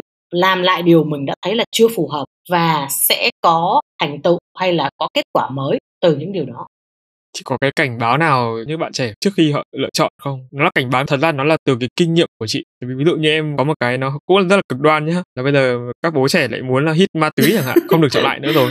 Ừ, ok chị hiểu rồi chị hiểu ý của ngọc nam. Chị ờ, thế nào nhỉ? Mọi người nghĩ rằng trải nghiệm có nghĩa là phải đi đến một cái nơi nào đó làm gì đó vô cùng là dũng cảm có tính anh hùng có tính khác biệt đánh đổi và hy sinh. Chị hoàn toàn không hề có ý đó. Ví dụ như khi chị sống ở California chẳng hạn à, California là nơi mà cần sa là hợp pháp mọi người trong lớp chị chơi đều nói là hút đi có gì đâu nhẹ thuốc lá mà mọi thứ đều tốt cả. Chị thì không hút bất cứ một thứ gì cả bởi vì chị từng nghiện thuốc lá. À. trong suốt những năm đi viết báo chị hút thuốc lá và chị nghiện thuốc lá. Thuốc lá là thứ mọi người nói là không có gì nguy hiểm hết đúng không? Chị nghiện thuốc lá. Quá trình để cai đó vô cùng là mệt mỏi và sau khi mà chị cai được nó rồi chị mới phát hiện ra là nó gây hại gì đến sức khỏe của chị. Đâu ai biết chuyện đó đâu đâu ai trả giá giùm chị chuyện đó đâu. Chị trải qua rồi. Và chị suy nghĩ rằng ờ ok mình quyết định là mình cho dù mình có đọc cái gì mình có xem cái gì mọi người có thuyết phục mình ra sao thì mình cũng sẽ có đủ tri thức quyết định điều này là mình có làm hay không. Uh, sử dụng các chất kích thích đều giống như vậy. Từ sau cái chuyện chị buộc phải cai thuốc lá đó chị rất là kỹ lưỡng với tất cả các loại chất kích thích. Bởi vì chị nghĩ là chị không có muốn có lại cái trải nghiệm tìm mọi cách để kết thúc cái chuyện này. Ừ. chất gây nghiện nè cái chết nè mạo hiểm nè. À, mạo hiểm có thể là tốt theo một cách nào đó ví dụ như là chị chơi một môn thể thao tên là leo núi và môn đó là môn thể thao khá mạo hiểm nhưng mà có thể thực hiện nó một cách an toàn. Và mọi người cứ nói là ở ờ, chơi môn thể thao này mọi người sẽ chết rất là trẻ hay là tất cả những người leo núi. Đúng vậy đúng là như vậy thì tất cả những người leo núi đều chuẩn bị cái tâm thế như vậy. Chị thì không chị sẽ không sẵn sàng leo ở những cái round mà nó quá nguy hiểm bởi vì chị không đủ sức đơn giản là vậy thôi. Ừ. giống như là sẽ có người sẵn sàng chọn cái điểm ở ranh giới sống chết để thử thách mình. Thì khải đơn là một người không sẵn sàng chọn tất cả những thứ ở ranh giới sống chết.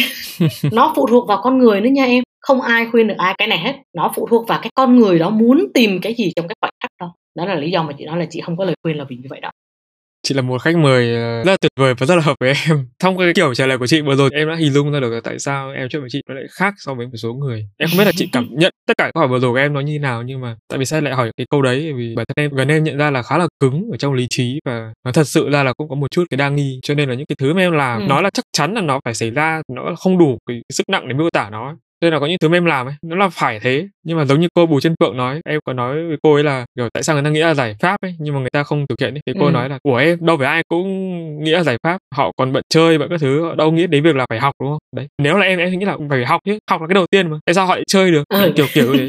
Cho nên là cũng có một cái khó khăn khi mà em làm ờ, với cái làm hostel kiểu như này. Em hỏi những cái câu mà người ta sẽ cảm thấy là mình không cần phải trả lời cái câu này ừ. cho nên nó khá là khó ở trong cái việc mà em cũng nói với chị ban đầu là bắt sóng ngay việc mình tìm hiểu khách mời hôm trước em nói chuyện với một chị thì chị nói là kiểu vì em quá là kỳ vọng vào cái câu trả lời của người ta sẽ đem đến cho em cái điều mà em muốn muốn nghe. Thấy là đấy cũng đúng nhá nó là hồi trước thôi. Còn với bản thân chị thì không hề. Mà bây giờ với chị khải đơn đang nói chuyện ở đây thì em cũng không có cái mừng tượng nào về câu trả lời của chị. Vì bốn dĩ là những cái câu trả lời của chị em cũng đang đi tìm em cũng chưa biết nó hình thù thế nào để mà kỳ vọng. Ừ. hy vọng là với cái tập podcast này em sẽ đưa cho mọi người nghe để mọi người hiểu tại sao tôi lại hỏi cái câu này. Và mọi người đừng làm ơn. Hãy hiểu có host. Chị nghĩ là cái cách tiếp cận của em nó thú vị ở chỗ như vậy nè đó là khi mà tụi chị học viết văn á ừ. đôi khi thầy giáo sẽ nói với chị là hãy viết vô cái vùng đó đi cái vùng đó gọi là vùng nguy hiểm có thể em không có tưởng tượng ra được nó là cái gì nhưng em cứ viết vô đó đi Ừ. trong cái lúc mà em viết đó em sẽ khám phá về bản thân mình và cùng lúc đó thì nếu người đọc họ đọc họ cũng sẽ đi theo cái con đường khám phá đó của em để đến một cái vùng chưa biết thì cả người viết lẫn người đọc sẽ cùng có trải nghiệm mới mẻ về một thứ cả hai cũng chưa rõ. Thì chị nghĩ là Ngọc Nam đã chọn cách làm này và theo một cách nào đó, khán giả ba chấm podcast, nếu họ đã theo dõi em từ đầu đến giờ thì họ có thể sẽ hiểu là em cũng đã làm như vậy để cho cái hành trình cái người host và cái hành trình của người nghe đi cùng với nhau như là những người bạn trong một đối thoại mà chính bản thân họ cũng chưa nhìn thấy kết quả em hy vọng là người ta sẽ hiểu. Tập của cô Bùi Chân Phượng ấy em không nghĩ là lại có nhiều cái comment. Thật ra là cũng có trong cái tập đấy em cũng hỏi nhiều câu nó hơi ngô nghê nhưng mà phải thông cảm là trải nghiệm của em với cô là cách nhau tận 50 năm. Em cũng không phải được đi nhiều như cô cũng không thể nào mấy được. Nhưng mà có một cái comment mà em cảm thấy khá là sát về ý mà chị cũng vừa chia sẻ đấy là họ nói là không phải cô Phượng muốn nói dài mà là bản chất cái nội dung đấy nó cần phải dài. Cô không thể nó, nó ngắn được. Ừ đúng rồi Vâng ạ, và đến đây thì xin phép các quý thính giả lắng nghe một phút quảng cáo về kênh podcast thứ hai của Ba Chấm. Đây là Làm Podcast Không. Alo alo, bạn ơi biết gì chưa? Ba Chấm đã có một kênh phụ mang tên Làm Podcast Không rồi đó. Làm Podcast Không là nơi Ba Chấm chia sẻ những kinh nghiệm, kỹ năng được đúc kết từ quá trình trải nghiệm của kênh kể từ khi thành lập cho đến thời điểm hiện tại. Dựa trên giá trị thật từ trải nghiệm thật Ba chấm mong muốn mỗi quý thính giả khi lắng nghe kênh sẽ có thêm kiến thức, động lực để xây dựng và phát triển kênh podcast cho riêng mình. Còn chần chừ gì nữa, tìm ngay tên kênh và nhấn nút cho thông báo để không bỏ lỡ bất kỳ tập podcast nào nha. See ya! À đúng rồi, còn một cái nữa là em được nghe một chị nhà văn nói về được viết ấy, bản thân họ em không biết giống chị không nhưng mà họ nói là họ viết những gì là sự thật. Chị Khải Đơn có phải là người viết về sự thật không? Về những câu chuyện uh, phi hư cấu? Um, trong nghề viết nó có một cái như vậy với cả thể loại là phi hư cấu và báo chí ha. Ừ. báo chí là thể loại duy nhất đòi sự thật thật sự là trần trụ tức là có hình nè băng ghi âm nè phải có bằng chứng có bảng biểu nè có số liệu nè. Nhưng mà ngay cả trong cái sự thật trần trụi và rõ nét đó sự giả vẫn xuất hiện rất là thường xuyên sự giả trá vẫn nằm ở trên trang báo mà em đọc hàng ngày.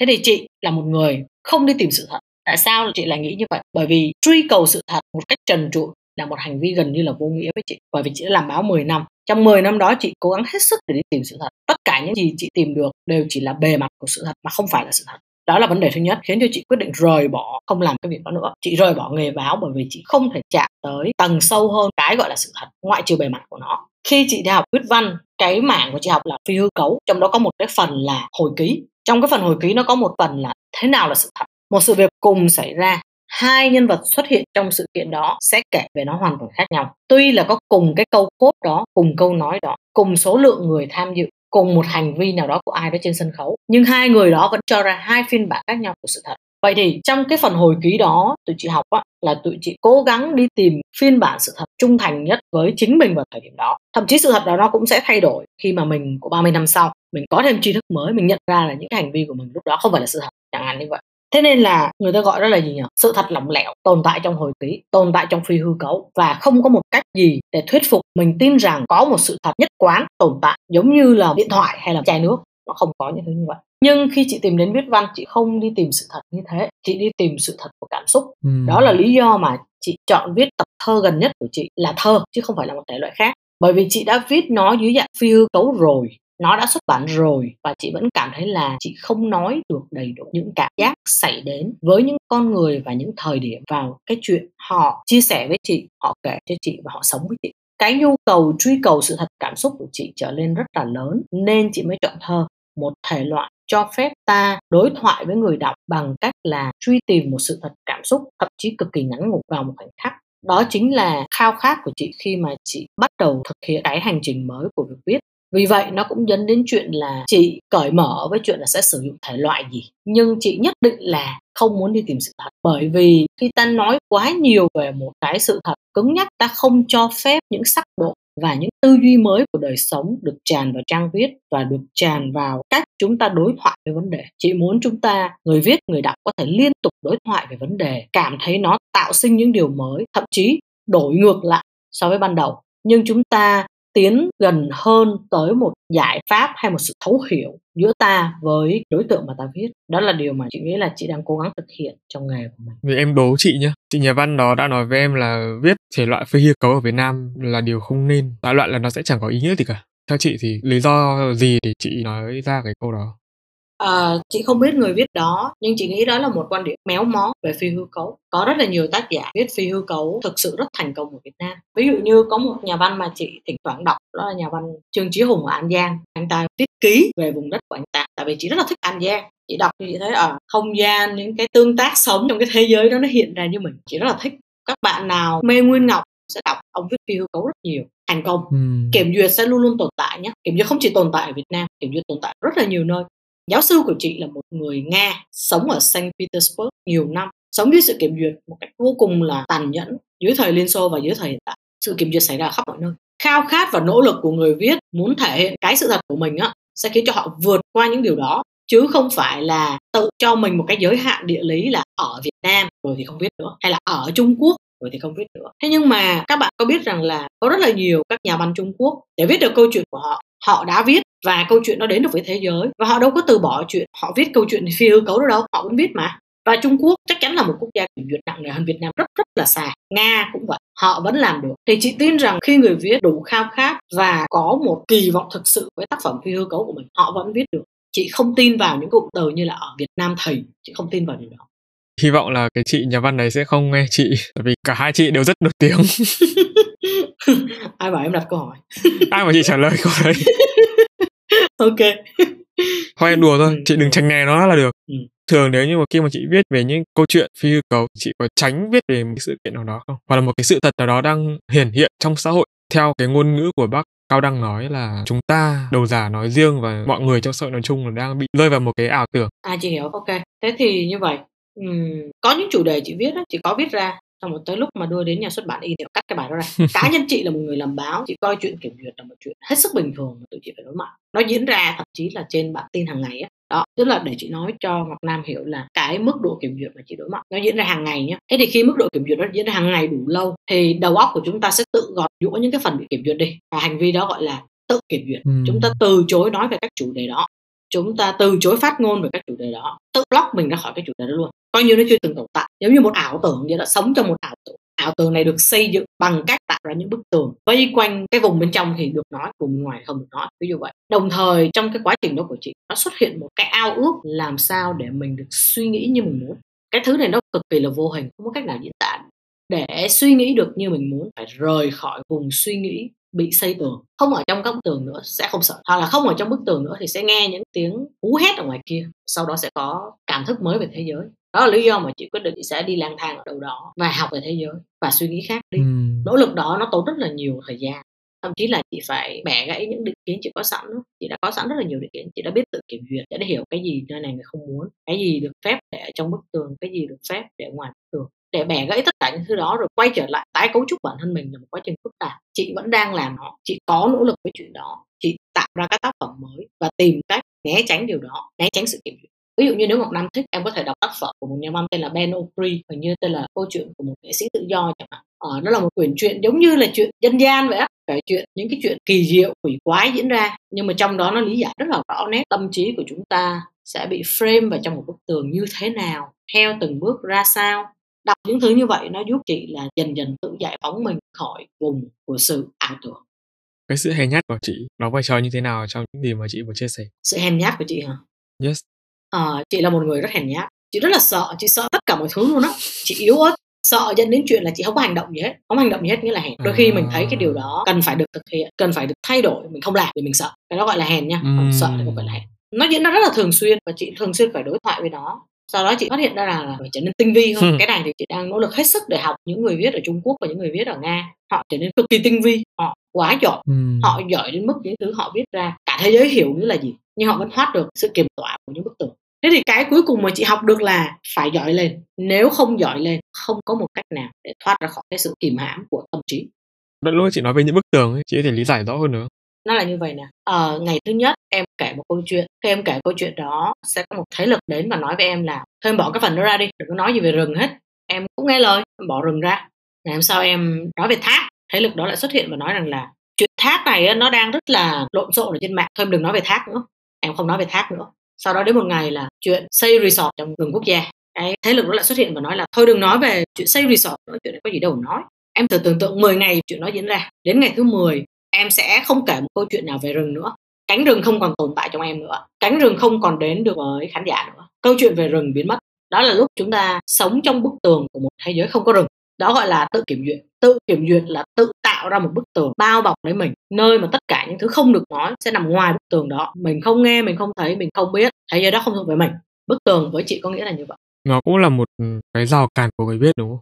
Nó là rào cản cực kỳ lớn của người viết. Bởi vì khác với chuyện xây một căn nhà có bê tông cát đá xi măng đúng không? Thì với người viết cái công cụ duy nhất họ có chỉ là chữ thôi. Chữ là một thứ rất là dễ xóa đi chỉ cần em xóa chữ đó đi lại xóa khái niệm nó đi. Các cái block của suy nghĩ á người ta gọi là ngôn ngữ là vỏ bọc tạo ra các cái block của suy nghĩ các cái khối suy nghĩ giống như viên gạch á. Và có nhiều gạch thì em mới xây được ngôi nhà. Trong ngôi nhà đó có tư duy có hình ảnh có tất cả thứ vậy. Ừ. bây giờ em đã xóa cái từ đó đi rồi tức nghĩa là viên gạch đã biến mất. Lâu dần người ta sẽ không còn khái niệm về điều đó nữa. Không còn khái niệm về điều đó nữa thì cũng sẽ dẫn đến chuyện là chẳng có gì để tranh cãi về điều đó cả. Và cũng chẳng cần phải hiểu là nó đúng hay sai nữa bởi vì nó không tồn tại nữa. Ừ.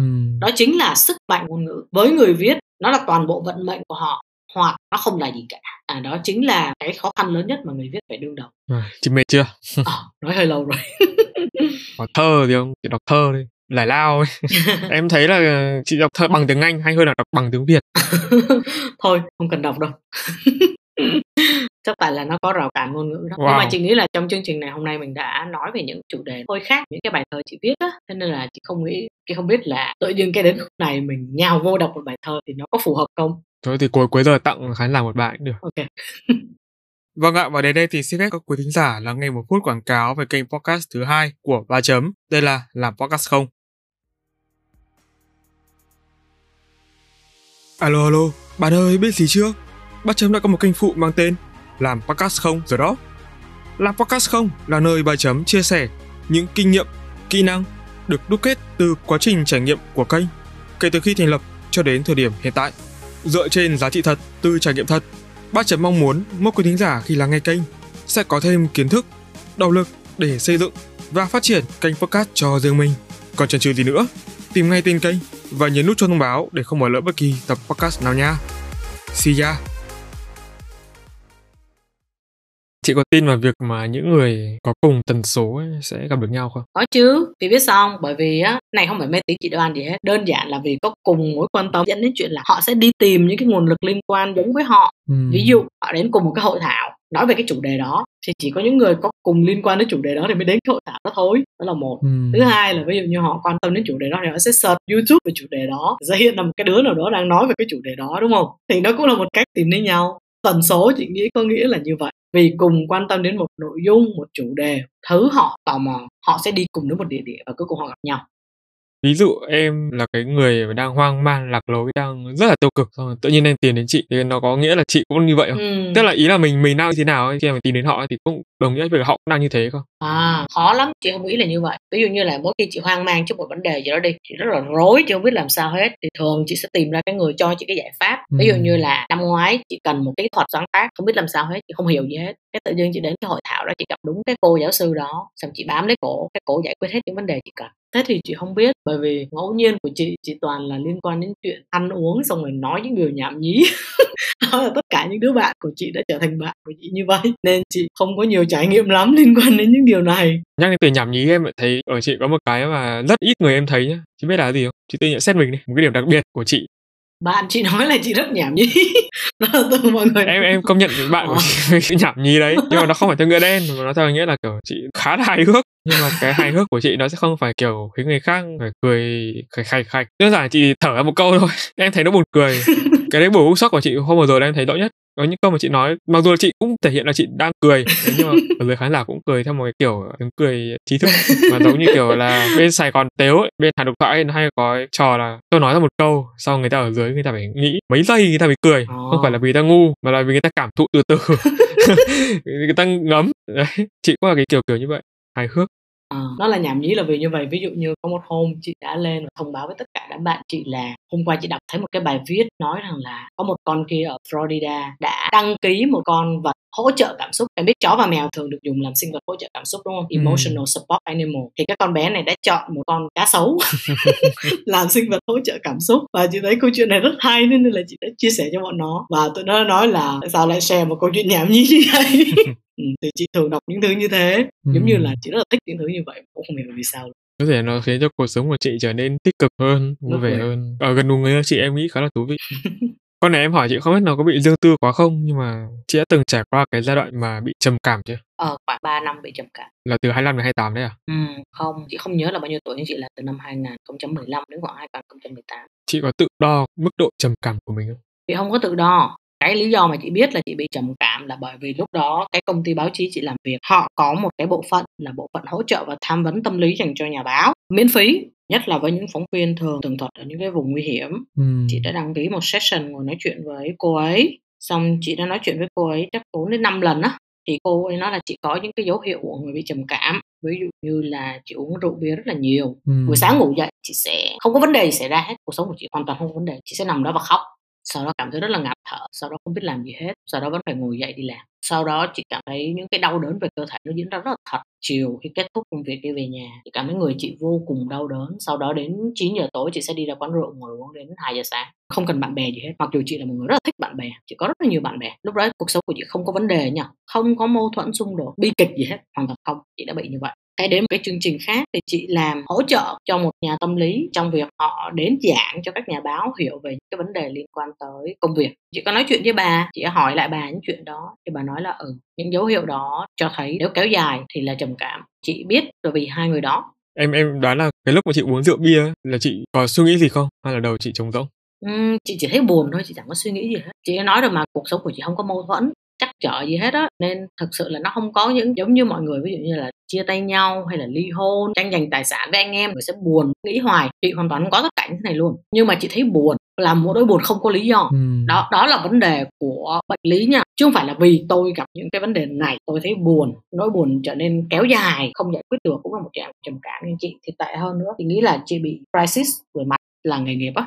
Chị không cảm thấy là nghề của mình có giá trị gì hết và chị không muốn làm nghề nữa. Mà không biết làm sao để thoát ra Thế cái buồn này là cái gì? Ừm, nó rất là khốn khổ mặt thể xác, bởi vì người lúc nào cũng đau á. Em xin lỗi chị vì em không đồng cảm được cái này. level trầm cảm của chị nó từ tầng cao quá rồi. Em ở tầng level ở dưới thôi. Thực ra là chị lúc đó chưa bị nặng đâu em. Ừ bởi vì chị đã có thể kết thúc nó mà không dùng thuốc thì là chị chưa bị nặng. Cách chị kết thúc nó như thế nào? Chị nghỉ việc. Kết thúc cái mối quan hệ mâu thuẫn đó và chị đến sống ở trong một ngọn núi vài tháng à. chị cắm trại đó. Chị cứ sống như vậy cho tới một thời gian là chị bắt đầu tập chơi lướt sóng. Thì ờ, có một ngày nó xảy ra một chuyện đó là sóng hôm đó rất là lớn chị không biết phải làm sao cả. Thì chị đã không làm gì cả chị ok mình sẽ đón con sóng này rồi nó đi tới đâu thì nó tới. Chị đón con sóng đó và nó đã đi một chặng đường rất là dài từ cái chỗ mà mọi người vẫn bắt sóng đó và đến bờ luôn chị đứng dậy đi lên lần đầu tiên trong đời chị thấy là đầu óc chị không suy nghĩ gì hết chị cảm thấy rất hạnh phúc Vậy chị có tìm được cái lý do là mình cần nghỉ việc không? Tìm ra lý do mâu thuẫn này. Nhiều người sẽ không biết lý do và họ cứ chìm trong đó mãi. Ờ đúng rồi. Tất cả bạn bè của chị đều nói là ra là chị đang ở một giai đoạn rất là tốt của sự nghiệp. Chị đang làm trong công ty rất là tốt, lương rất là tốt, sự nghiệp có tiến triển. Ừ. Cơ bản là nó thỏa mãn những cái mà chị nghĩ là chị muốn thế nhưng mà mọi người nói thì không quan trọng bằng chuyện là chị đã trở nên rất bệnh tật. Cái giáo sư tâm lý thứ hai mà chị gặp cái người mà chị phải làm assistant á bà đã nói với chị là có khi phải thay đổi môi trường sống của chị để giải quyết cái vấn đề này. Chị nghe lời bà chị nghĩ là chị nghe lời bà ở góc độ đó chị thay đổi luôn mọi thứ để thay đổi điều này. Ừ. khi mà chị bắt đầu chơi lướt sóng cái chuyện mà chị không suy nghĩ gì nữa nó trở nên thường xuyên hơn. Đầu óc chị được nghỉ ngơi chị không khóc nữa chị không buồn nữa và đến năm thứ tư sau chuyện bị trầm cảm đó thì chị cảm thấy rất vui tươi em cảm thấy chị rất là hài hước. Thực ra là chị chỉ bắt đầu thấy vui từ cái thời gian đó trở về sau thôi trước đó chị không có như vậy chị là một người rất là phẫn nộ. Không hiểu sao khi nhìn thấy chị em liên tưởng đến một lúc mấy nhà văn mỗi thứ là dính một tí. Như hai cái người mà em nói lúc nãy là nhân vật bây giờ em nghĩ đến một người thứ ba khi mà khi mà nhắc đến từ phẫn nộ thì em sẽ không nhắc đến tên nữa ở đây. Okay. nếu mà chị được có kiếp sau thì chị có muốn làm con người nữa không? Ừ, không chị muốn làm thứ khác thứ khác. Ừ ví dụ như là không phải là con. Ví dụ như là chị rất là thích nhìn thấy cái con li ti ở trong nước á mà nó sáng lên á. Gọi là gì nhỉ? Ờ chị đã quên mất tên nó rồi. Hoặc là chị chỉ muốn làm một cái cây bình thường. Tại sao lại là con đấy? Có đặc điểm gì? Ờ nó là một trong những phần đầu tiên trong chuỗi thức ăn. Và những vùng biển có nó thì sẽ rất là giàu và giúp cho nhiều loài sống được. Ừ. chị nghĩ là chị coi Blue Planet của BBC á cái là phim tài liệu về hành tinh á thì chị thích nhất về những loại phù du đó. Chị nghĩ là nó phần quan trọng rất là quan trọng của biển dinh dưỡng của biển dinh dưỡng cho các loài khác sống. Chị thấy nó thú vị. Đời sống đôi khi cũng chỉ cần như vậy thôi thật đơn giản. Rồi tiếp theo là cây gì đấy chị bảo đấy? Ừ, hồi chị còn bé chị ở sát một cánh rừng. Lúc đó người ta đang xây một cái gọi là thủy điện Trị An thì người ta đã chặt rừng đó đi. Cánh rừng đó rất là dày. Lúc chị ở nhà là ngày nào cũng sẽ có một cái xe tải khổng lồ chở cái gỗ đó ra khỏi rừng vào ban đêm các cái thân gỗ nó nó quá to đến độ nó luôn luôn cạ vào cái mái nhà của chị. Tại vì nhà chị là nằm ngay ngã ba đường á thì để quay xe thì khối gỗ nó quá dài nó sẽ cạ cái mái nhà đó và nâng cái mái nhà lên. Thì tối nào chị ngủ chị cũng nghe thấy cái tiếng đó hết. Chị nghĩ rất là nhiều về hình ảnh đó. Chị luôn luôn nhớ đến rừng theo một cách nào đó rất kỳ cục. Chị cũng không hiểu chị muốn làm một cái cây ở trong một cái rừng. Nhưng mà em nghĩ là chắc là chị cũng phải muốn một cái cây nào đó, đó ít nhất là nó phải to. To thì mới che chở được cho những cái cây ở dưới chứ đúng không? Chỉ thích là một cái cây thôi thậm chí là một cái cây bé vô cùng vô nghĩa chị cũng thấy nó vui á. Em biết dương sĩ đúng không? Dương sĩ là fern không phải là cây. Đúng thì rồi. ở Việt Nam thì thỉnh thoảng đi vô rừng Nam Cát Tiên thấy những cái cây đó nhưng mà nó bé thôi to hơn hai bàn tay của mình. Có một lần chị đã đến một cái rừng quốc gia ở Thái Lan sau đó chị đã thấy một cây dương sĩ to hơn cái nhà. Và chị đã nói là Ê, ở đây giống như là trong công viên khủng long vậy. Tại sao cái lá này lại to như vậy? Sau đó chị đã biết rằng là lá dương sĩ nó sẽ thay đổi kích cỡ tùy theo điều kiện dinh dưỡng và cái nơi nó sống. Ừ. ờ, sau đó chị đến Costa Rica thì cái lá dương sĩ nó còn to hơn như vậy nữa. Cho nên là chị nghĩ là ở ờ, đó là một loại fern rất là thú vị mà chị rất là thích. Nếu mà em hỏi chị là muốn làm một cái cây như thế nào? Có lẽ là làm dương sĩ là dễ nhất rồi đó Ok, đến cuối tập podcast rồi đấy. Chúng ta có thể kết thúc bằng một bằng hai bài thơ. hai bài này một bài tiếng Việt, một bài tiếng Anh. Chị có thể đọc hai bài khác nhau cho nó đa dạng. À, cảm ơn Ngọc Nam đã dành thời gian để trò chuyện với Khải Đơn trong buổi ngày hôm nay. Trước khi chương trình kết thúc thì mình muốn gửi cho Nam và bạn đọc hai bài thơ. Bài thứ nhất, bài tiếng Việt nhé. Bài thơ tên là Cánh diều. Tôi xé trang vở cũ xếp cánh diều mỏng làm đôi mắt. Giấc mơ trao nghiêng, lớp học lùi xa bé bằng con kiến. Bài tập đọc tả tơi, bạn cùng lớp chạy theo đuôi nheo tiếng đánh vần vương vãi không trung. Diều bay qua đất trọc, nhà xưởng liêu xiêu nếp quạt giấy. Khói màu chỉ che mây. Diều thấy mẹ cong lưng đạp xe, dép mẹ mòn như lưỡi cá ba con đường sau lưng mẹ, nhấp nhô lưng cá gù. Lặn ngủ làm núi non. Mồ hôi mẹ nhức mùi hơi khói. Loang đen môi con. Dìu theo khí ấm lên cao. Bay qua núi đồi màu nâu màu đỏ. Ăn hết rừng cây to người ôm. Cha vung rìu, rừng chậm chậm lở. Lưỡi sắt sáng bừng. Gỗ đổ máu rơi đầu. Rừng ngừng đập im lặng xanh như tàu lá. Diều sững sờ, nhiều cơn gió xiên ngang. Mây đen đan bàn tay làm lưới. Sau mắt lưới là thằng tùng cùng lớp, ngồi xổm ven sông, xoay chảo, đãi miệng vàng da nó lở lói, con cá há mồm đớp ngọn thủy ngân. Cá chết rào rạt, trườn theo vỉa vàng khung diều rung bần bật thành tiếng sáo. Tùng ơi, sao mày không đi học?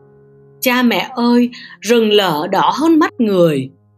Mẹ ơi, lưng còng nhọn hoắt, đường về nhà tựa sống dao đau. Cô giáo ơi, bạn bè ơi, dòng sông nhuốm vàng độc, chảy vào mắt môi đứa bé con. Bàn tay đãi vàng ăn mòn thành nước. Diều phòng mình gió đã đầy kín của hoàng hôn. Gió xé con thành nghìn xác giấy nghìn mắt nghìn môi dính chặt trên mái nhà. Nhân lên vô tận màu giấy bay trắng xóa ăn hết bầu trời. Vẫn không về lại được bên nhau. Ở à, đó là bài thơ thứ nhất. Rồi đây là bài thơ thứ hai. Viết bằng tiếng anh. Bài thơ này tên là a dream of returning.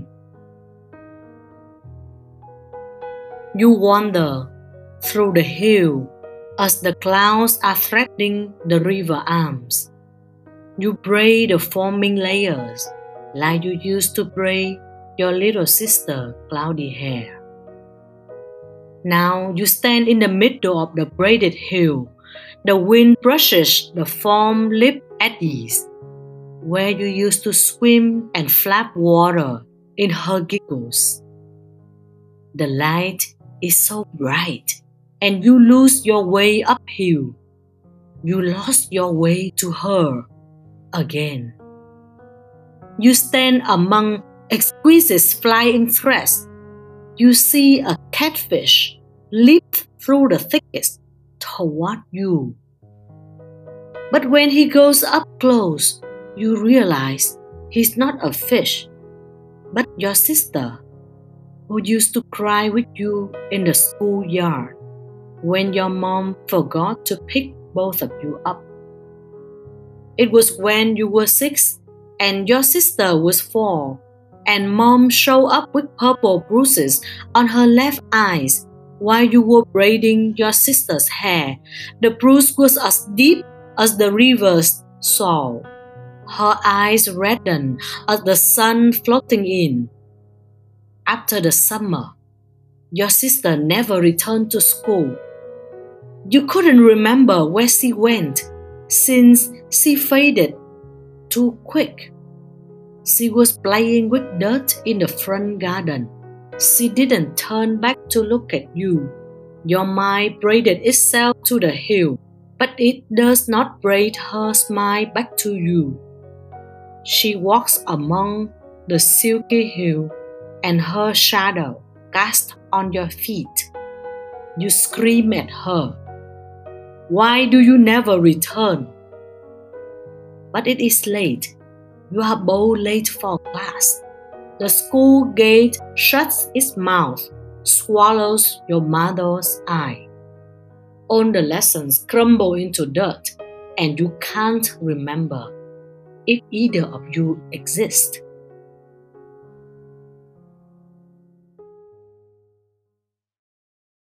Hết rồi đó. Em nhớ là hai bài này chị đọc ở Home Bookshop rồi đúng không? Ừ. Trong cái bộ thơ của chị đúng không? Ừ. Chẳng lẽ lại bảo chị đọc thêm bài nữa? Tại vì là các bài tiếng em nhớ là có một bài chị đọc nó hay nhất luôn đấy. À, em không nhớ là chị thua rồi đó bởi vì hôm đó chị đọc tới 7 8 bài tiếng Anh. Cũng không phải cái workshop này em không ngờ là có nhiều bạn trẻ làm thơ giỏi đến vậy. chị nghĩ là có rất là nhiều người viết trẻ viết thơ hoặc là lúc nào họ cũng tồn tại thế nhưng mà họ cảm thấy bị trấn áp á, bởi cái cảm giác là mình viết chưa hay đâu mình không phải nhà văn sao mình viết được hoặc đơn giản là những sự chế nhạo trên mạng nó làm cho họ sợ. Thế nên là hôm đó chị quyết định là mời mọi người đọc. Đó là niềm vui của chị á. Hồi đại dịch xảy ra chị cũng mời mọi người đọc thơ qua mạng. Khi mọi người đọc mọi người sẽ chia sẻ được cái phần sự thật cảm xúc mà họ muốn người nghe thể tìm được. Đó là điều quan trọng chị muốn khi nghĩ về thơ. Nhưng mà tại sao chị lại chọn hai bài thơ kia để đọc trên ba chấm podcast? Ừm, chị nghĩ là chị muốn một bài thơ có hình ảnh và ở góc độ nào đó có liên quan tới nội dung chương trình chúng ta nói từ đầu đến giờ. Chúng ta nói về thiên nhiên, chúng ta nói về các trải nghiệm ở sống. Chị muốn nó là một chủ đề, thứ nhất là nó liên quan tới khán giả của chúng ta, thứ hai là nó cũng thể hiện một cái phần kỳ vọng của chị khi sáng tác. Nên là chị đã đọc hai bài đó. Yeah. Không biết trong những phút giây cuối cùng của tập podcast này với những khoảnh khắc chuẩn bị chuyển sang năm âm lịch 2024 thì chị có điều gì muốn gửi tặng và nhắn nhủ tới các thính giả đang lắng nghe podcast của chúng ta trong suốt hơn một tiếng hồ vừa rồi không? Ờ, năm 2023 có quá nhiều những cảm xúc hơi chìm xuống, hơi lo âu, hơi sợ hãi khi nghĩ về tương lai. Chị đã gặp những bạn đọc nói về chuyện họ âu lo về thời điểm kế tiếp, cái năm kế tiếp. Uhm, chị không biết làm thế nào để trấn an mọi người cả. Chị hy vọng mọi người sẽ chậm lại một xíu, làm tất cả những gì mình đang làm như trước nhưng chậm lại một xíu, cho một sự quan tâm của mình mở rộng và rời khỏi những cái vùng an toàn của mình để mình nhìn thấy thế giới phức tạp hơn những gì mình cảm niệm trước kia. Và đôi khi trong cái quá trình đó mình có thể tìm thấy giải pháp cho những điều mình đang âu lo. Hoặc đơn giản chỉ là tìm thấy đối thoại về cùng nỗi âu lo đó có thể giúp trấn an mình hơn chị mong khán giả của ba chấm podcast sẽ à, luôn luôn cảm thấy niềm vui khi mà nghe Ngọc Nam host mỗi số với các khách mời mới mong rằng là Ngọc Nam sẽ có cái sự nhiệt tình để tiếp tục chương trình có thêm niềm vui khi khám phá với nội dung với khán giả Trời ơi, đến cuối lời mà em thấy mình hỏi chưa đủ chị ạ. Chị có được nhận xét tức là trong một cái đám đông ấy, thì chị thường sẽ có xu hướng là quan sát mọi người hay là chủ động bắt chuyện. Ừ, chị không có chủ động bắt chuyện với ai hết chị là một người rất là kẹp chuyện đó chị không biết làm chuyện đó như thế nào á Nhưng mà thường thì những cái lời ý kiến của chị đưa ra họ sẽ rất là hở đúng không? Ừ, không, ví dụ như khi chị mà đưa ra ý kiến là chị biết là suy nghĩ gì về ý kiến đó và chị đưa ra một cách rất là rõ ràng. Thế nên chị không có cảm giác là ý kiến của mình bị mọi người hờ hững. Đó là điều chị không cảm thấy. Nhưng mà để bắt chuyện hay là làm quen với mọi người chị không biết làm sao cả. Đối với chị đó là một rào cản khó khăn về mặt cảm xúc á. Chị sẽ bắt chuyện một cách rất là vô duyên hoặc là không biết làm sao để bắt chuyện cả. ừ, tại vì là mỗi câu kết của chị, một đoạn kết thúc của chị nó ra thấy là đều khơi gợi được cho người ta những cái suy tư. Ừ. Đó là một cái điều mà không phải ai cũng có năng lực cái đâu thật sự ấy. Cho dù là họ có cố gắng làm điều đó đi chăng nữa. Cảm ơn Ngọc Nam đã cho chị biết điều này. kiểu nó là một cái bản năng của chị đúng không? Em hy vọng là mình sẽ học được từ chị cái phần này sau khi mà ngồi hậu kỳ lại sẽ rất là thú vị. Vâng, em xin chúc cho chị và những dự án sách viết lách những trải nghiệm của chị sẽ ngày càng dày dặn hơn nữa. Chắc chắn là sẽ không thể nào quên được một cái câu mà em sẽ nói với chị đấy là hy vọng sẽ được talk với chị thêm nhiều buổi hơn nữa ở những cột mốc mà em đã highlight lại trong quá trình nói chuyện với chị ngày hôm nay. Rất cảm ơn chị đã đến với chương trình. Chúc chị có một năm mới bình an và hạnh phúc. Ừ, cảm ơn Ngọc Nam vì đã cho mình cơ hội gặp nhau. À, hy vọng chúng ta sẽ giữ liên lạc và có thể có những chương trình tiếp theo hoặc là những trao đổi cần thiết trong tương lai. Chúc Ngọc Nam một năm mới tốt lành bên gia đình và chúc khán giả của Ba Chấm Podcast có thêm nhiều khám phá mới trong năm mới và có nhiều cảm xúc tích cực hơn với tương lai. Dạ vâng, cảm ơn chị và cảm ơn các bạn tính giả. Xin chào và hẹn gặp lại.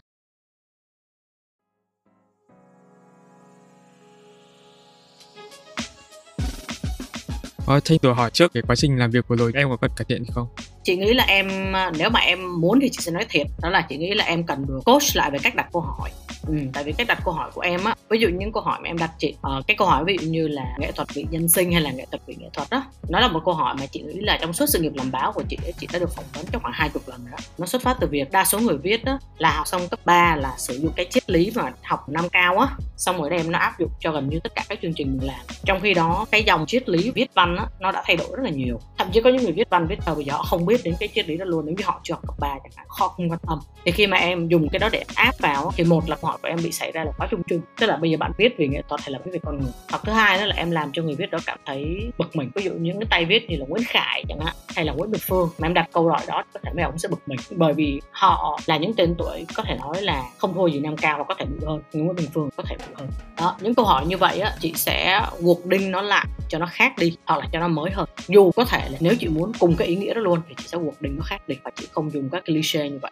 Tức là những người viết họ không thích hỏi cái câu này đúng không? Không phải câu hỏi đó thứ nhất là nó rất distorted về mặt triết học. Tức là trên văn học thế giới á, cái việc đặt ra cái mệnh đề là bây giờ mày viết về con người hay mày viết về nghệ thuật tức là một câu hỏi rất là ngô nghê. Vấn đề của nó là như vậy. Mà tại vì mình được học cấp 3 như vậy nên mình nghĩ rằng chuyện đó là quan trọng nhưng mà thật ra chuyện đó không quan trọng. Có những người viết họ sẽ chỉ viết cho riêng họ và không có cái gì khác ngoài họ, nhưng họ vẫn có thể trở nên nổi tiếng. Hoặc có những người viết họ viết để hy sinh cho cả dân tộc của họ thì cũng có thể giúp họ nổi tiếng. Nhưng điều đó không có nghĩa là bên nào thì sẽ kém hơn bên nào, hoặc là bên nào thì sẽ được ưa chuộng hơn bên nào. Bởi vì văn học của mình là văn học xã hội chủ nghĩa, thế nên nó cứ hướng vào cái chuyện là văn học là phải bị nhân sinh. Cách đó là em học hồi cấp 3 nếu ai học đại học sư phạm thì sẽ học cái đó đọc biệt lại mà câu hỏi đó là một câu hỏi không cần thiết cái này chắc cần thêm một chút thời gian trải nghiệm gọi là gì nhỉ? Ừ, triết lý sáng tác và triết lý làm nghề á. Mà em không làm nghề trong văn học nên có thể em cũng không biết. Nhưng mà tránh những câu hỏi dùng cái cụm từ hơi cliché vì nó cũ rồi nó không có tạo ra sự thú vị. Ờ, thường sau khi chị viết xong cái bảng câu hỏi á, là chị sẽ check cái điểm mù đó. Nếu mà có cái điểm mù đó chị thường sẽ viết nó cái câu đó một cách mập mờ. Chị không có viết rõ. Thì khi mà người ta trả lời cỡ nào cũng dính cái chỗ đó. Chị sẽ không đặt câu hỏi một cách quá cụ thể và những chỗ chị không biết. Câu hỏi chung sẽ luôn luôn dẫn đến câu trả lời chung. Họ trả lời chung xong là chị đã đoán được là họ có cái gì rồi. Sau đó câu hỏi theo của chị sẽ là câu hỏi chi tiết với lại có những thứ nó là evergreen á. Ví dụ như ha, ví dụ họ làm kỹ sư đi, đúng không? Thì cái chuyên môn của họ nó gần như là evergreen. Hoặc là họ là một người làm giáo dục đi. Thì cái triết lý giáo dục của họ là evergreen. Nếu mình mở đầu câu chuyện của mình bằng cái khúc đó trước á, thì nó sẽ đến chuyện là họ càng nói thì nó càng nói về chi tiết. Họ càng nói về chi tiết thì mình sẽ phát hiện ra những cái chỗ mà mình đã không biết. Sau đó mình bắt lấy cái chỗ đó mình nói tiếp tại sao em lại quyết định đưa nó vô? Em giải thích cho chị đi. Thì tại vì là em chưa tìm được câu trả lời. Em tò mò với câu hỏi đó đúng không? Vâng. À, thì thường á ví dụ như là với tư cách là một người viết báo đi nếu mà tò mò với câu hỏi đó chị sẽ đi đọc vài ví dụ xong rồi chị sẽ đưa cái đó vô trong cái phần câu hỏi luôn. Ví dụ như chị hỏi một nhà văn một nhà thơ nào đó chị có sáng tác không liên quan gì tới con người hết có làm cho thật là khó hiểu. Chị sẽ hỏi là ví dụ như là dạo gần đây cô có biết là một nhà thơ nổi tiếng vừa đạt giải Nobel ông ấy chỉ viết về nỗi đau của con người thôi. Thì ở đây đặt ra một câu hỏi là liệu sứ mệnh nhà thơ là viết về con người và những nỗi đau của họ hay là chỉ viết về những thứ đẹp đẹp như cô cô nghĩ sao? Thì thực ra là em đã guộc đinh lại cái ý đó của em bằng một cách khác để cho nó không bị chung chung và không bị lặp lại. Thì các bạn phóng viên truyền hình làm này rất nhiều. Chị đọc quyển suối nguồn chưa? Đọc rồi. Tại mục đích em hỏi chị câu này nó không hẳn là trong bối cảnh người viết đâu nó mở rộng ra. Chính bản thân em cũng đang tìm câu trả lời. Chị nghĩ rằng là quyển suối nguồn đó của Ayn Rand á ca ngợi đỉnh cao của chủ nghĩa tư bản theo một cách nào đó nhưng mà ví dụ như em thử tưởng tượng xem, những tòa nhà được làm hoàn toàn thuần túy là phục vụ cho mục đích sử dụng như của Roth được mô tả trong sách của bà. Thực ra là những tòa nhà làm theo chủ nghĩa hiện đại cực kỳ là depressing bây giờ khi mình nhìn vào. Rồi khi cảm giác giống như là nó là những tòa nhà kiểu Xô Viết luôn đó tức là những cái khối khối, chỉ có công năng thôi, không có cái gì hết, không có tâm lý, không có cảm thức, không có giao tiếp với thiên nhiên, không có giao tiếp với sự tưởng tượng thì những cái mà Ayn Rand viết là niềm tin của bà à, ờ, nhưng mà hình ảnh của Roark ngày xưa chị rất là mê nhân vật đó chị rất là mê cuốn sách đó. Xong rồi tới một hồi khi mà chị bắt đầu nhìn những cái tòa nhà kiến trúc mà được bà lấy cảm hứng từ để viết cái nhân vật đó chị thấy ghê bởi vì nó không có nhân tính ở trong đó ngoại trừ là mày là một người có công dụng ngôi nhà này là ngôi nhà có công dụng. Phải đặt giả định là nếu một người già đi và họ không còn công dụng nữa thì sao? Thì xã hội của chủ nghĩa tư bản sẽ đào thải họ họ bị vứt vào một nursing home nào đó và không có gì tồn tại. Đó chính là sự chánh tâm chủ nghĩa tư bản. Thứ đó thì Ayn Rand nó không hề thảo luận chị đọc quyển sách dưới những thời kỳ khác nhau, chị suy nghĩ về nó khác nhau là như vậy đó. Ok chị tập ngày hôm nay thế nào? Ừ, chị nói chuyện với em thấy rất là thoải mái. Khi mà em show nó khác với cái kịch bản mà em viết nhưng và thực ra khi em dẫn nó tốt hơn rất là nhiều. Chắc là cùng người tần số đấy ạ. À vậy hả? Tại vì khi mà chị đọc kịch bản á chị thấy là những câu này bị cụt nè không biết làm sao. Nhưng mà khi em dẫn em đã đặt ra những câu hỏi nó rất là chính xác. Không phải là nó hợp với chị nhưng mà nó chính xác vào e đó để tạo ra đối thoại á. Chắc có lẽ là do em là dân chuyên nghiệp rồi á thế nên là em làm cái này rất tốt. Ồ thôi, tại vì thực sự là nhận, chị nhận xét kịch bản của anh thế em em thấy là bây giờ chị nói là dân chuyên nghiệp em ngại cực. không tại vì khi mà em nói hoàn toàn khác với kịch bản của em cái em nói nó mạnh hơn cái kịch bản nên là ok ta thấy các em vận hành khác với cách phóng viên truyền hình vận hành họ thường sẽ bám lấy kịch bản á Ngày xưa em kiểu của em nó sẽ là viết hết thôi cơ. Đấy, em không biết nữa nhưng mà cái mà chị nói là điểm mạnh thì cũng là điểm yếu của em ấy, tức là chị phải thực sự nói chuyện với em hay bất kỳ ai phải thực sự có một cuộc trao đổi với em mới hiểu được cái kết quả. Đấy, còn như chị nói là chị ví dụ chị chỉ nhìn một kịch bản thôi ấy, thì nhiều người đã dừng ngay ở cái bước đó rồi. Thì cái cơ hội của em tự nhiên nó bị đóng lại một cách em thấy là hơi tiếc. hiểu thật ra là em có thể mông má cho câu hỏi tốt lên mà nếu mà đó chỉ là vấn đề kỹ thuật đôi khi người ta xem kịch bản của em chỉ là vấn đề kỹ thuật thôi đúng không? Còn vô show thì mới là cái thực diễn đúng không? Thì em biết kịch bản em chịu khó ngồi mông má lại xíu là xong. Chị chỉ chỉ em cách bông má lại phát phát này. ví dụ như lần tới em làm cái show gì mới đi em đưa cho chị cái kịch bản xong rồi chị sẽ edit xong chị comment trên edit đó luôn. Ví dụ như là kịch bản này của chị đúng không? Chị viết luôn lại câu hỏi để cho em chọn lựa. Nhưng mà ví dụ chị coach cho em chẳng hạn chị sẽ comment là tại sao lại hỏi câu đó hay là câu đó nó sẽ bị như thế nào bị gì? Để em sẽ hiểu là cách mà mình cần copyright hay là cách mình cần mông má kịch bản như thế nào thì nó sẽ dễ hơn đúng không nó sẽ gọi là hands on luôn đúng không Chắc sẽ phải gửi cho chị thử xem. ừ thì nếu mà em muốn thì chị có thể giúp em cái đó làm một hai số là em quen à Em hy vọng có thể hấp thụ được cái năng lực này tại vì đấy như chị nói đấy là gặp chị thì nó mới ra được cái cảm xúc đấy. ừ nó cũng dễ thôi em nó chỉ là kỹ thuật thôi Thank you chị. ừ cảm ơn em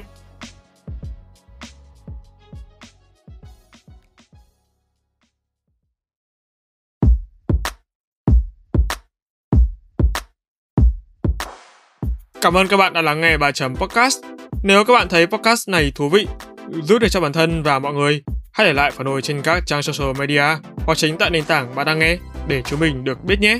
Và để có thể lắng nghe thêm nhiều nội dung bổ ích hơn nữa, các bạn có thể mua giúp ba chấm tách cà phê nho nhỏ nha. Việc làm nhỏ này của các bạn vô cùng cần thiết để ba chấm chúng mình có thể cải thiện tốt hơn nữa chất lượng các tập podcast trong tương lai. Đừng quên vào 21 giờ mỗi tuần thứ sáu và thứ bảy hàng tuần, bạn sẽ có hẹn cùng ba chấm trên các nền tảng phát hành podcast như YouTube, Google, Apple, Spotify và nhiều hơn thế nữa. Hãy nhớ nhấn nút cho đăng ký để không bỏ lỡ cơ hội được lắng nghe những chia sẻ bổ ích về kiến thức chuyên môn từ ba chấm nha. Còn bây giờ, xin chào và hẹn gặp lại. Ba chấm off.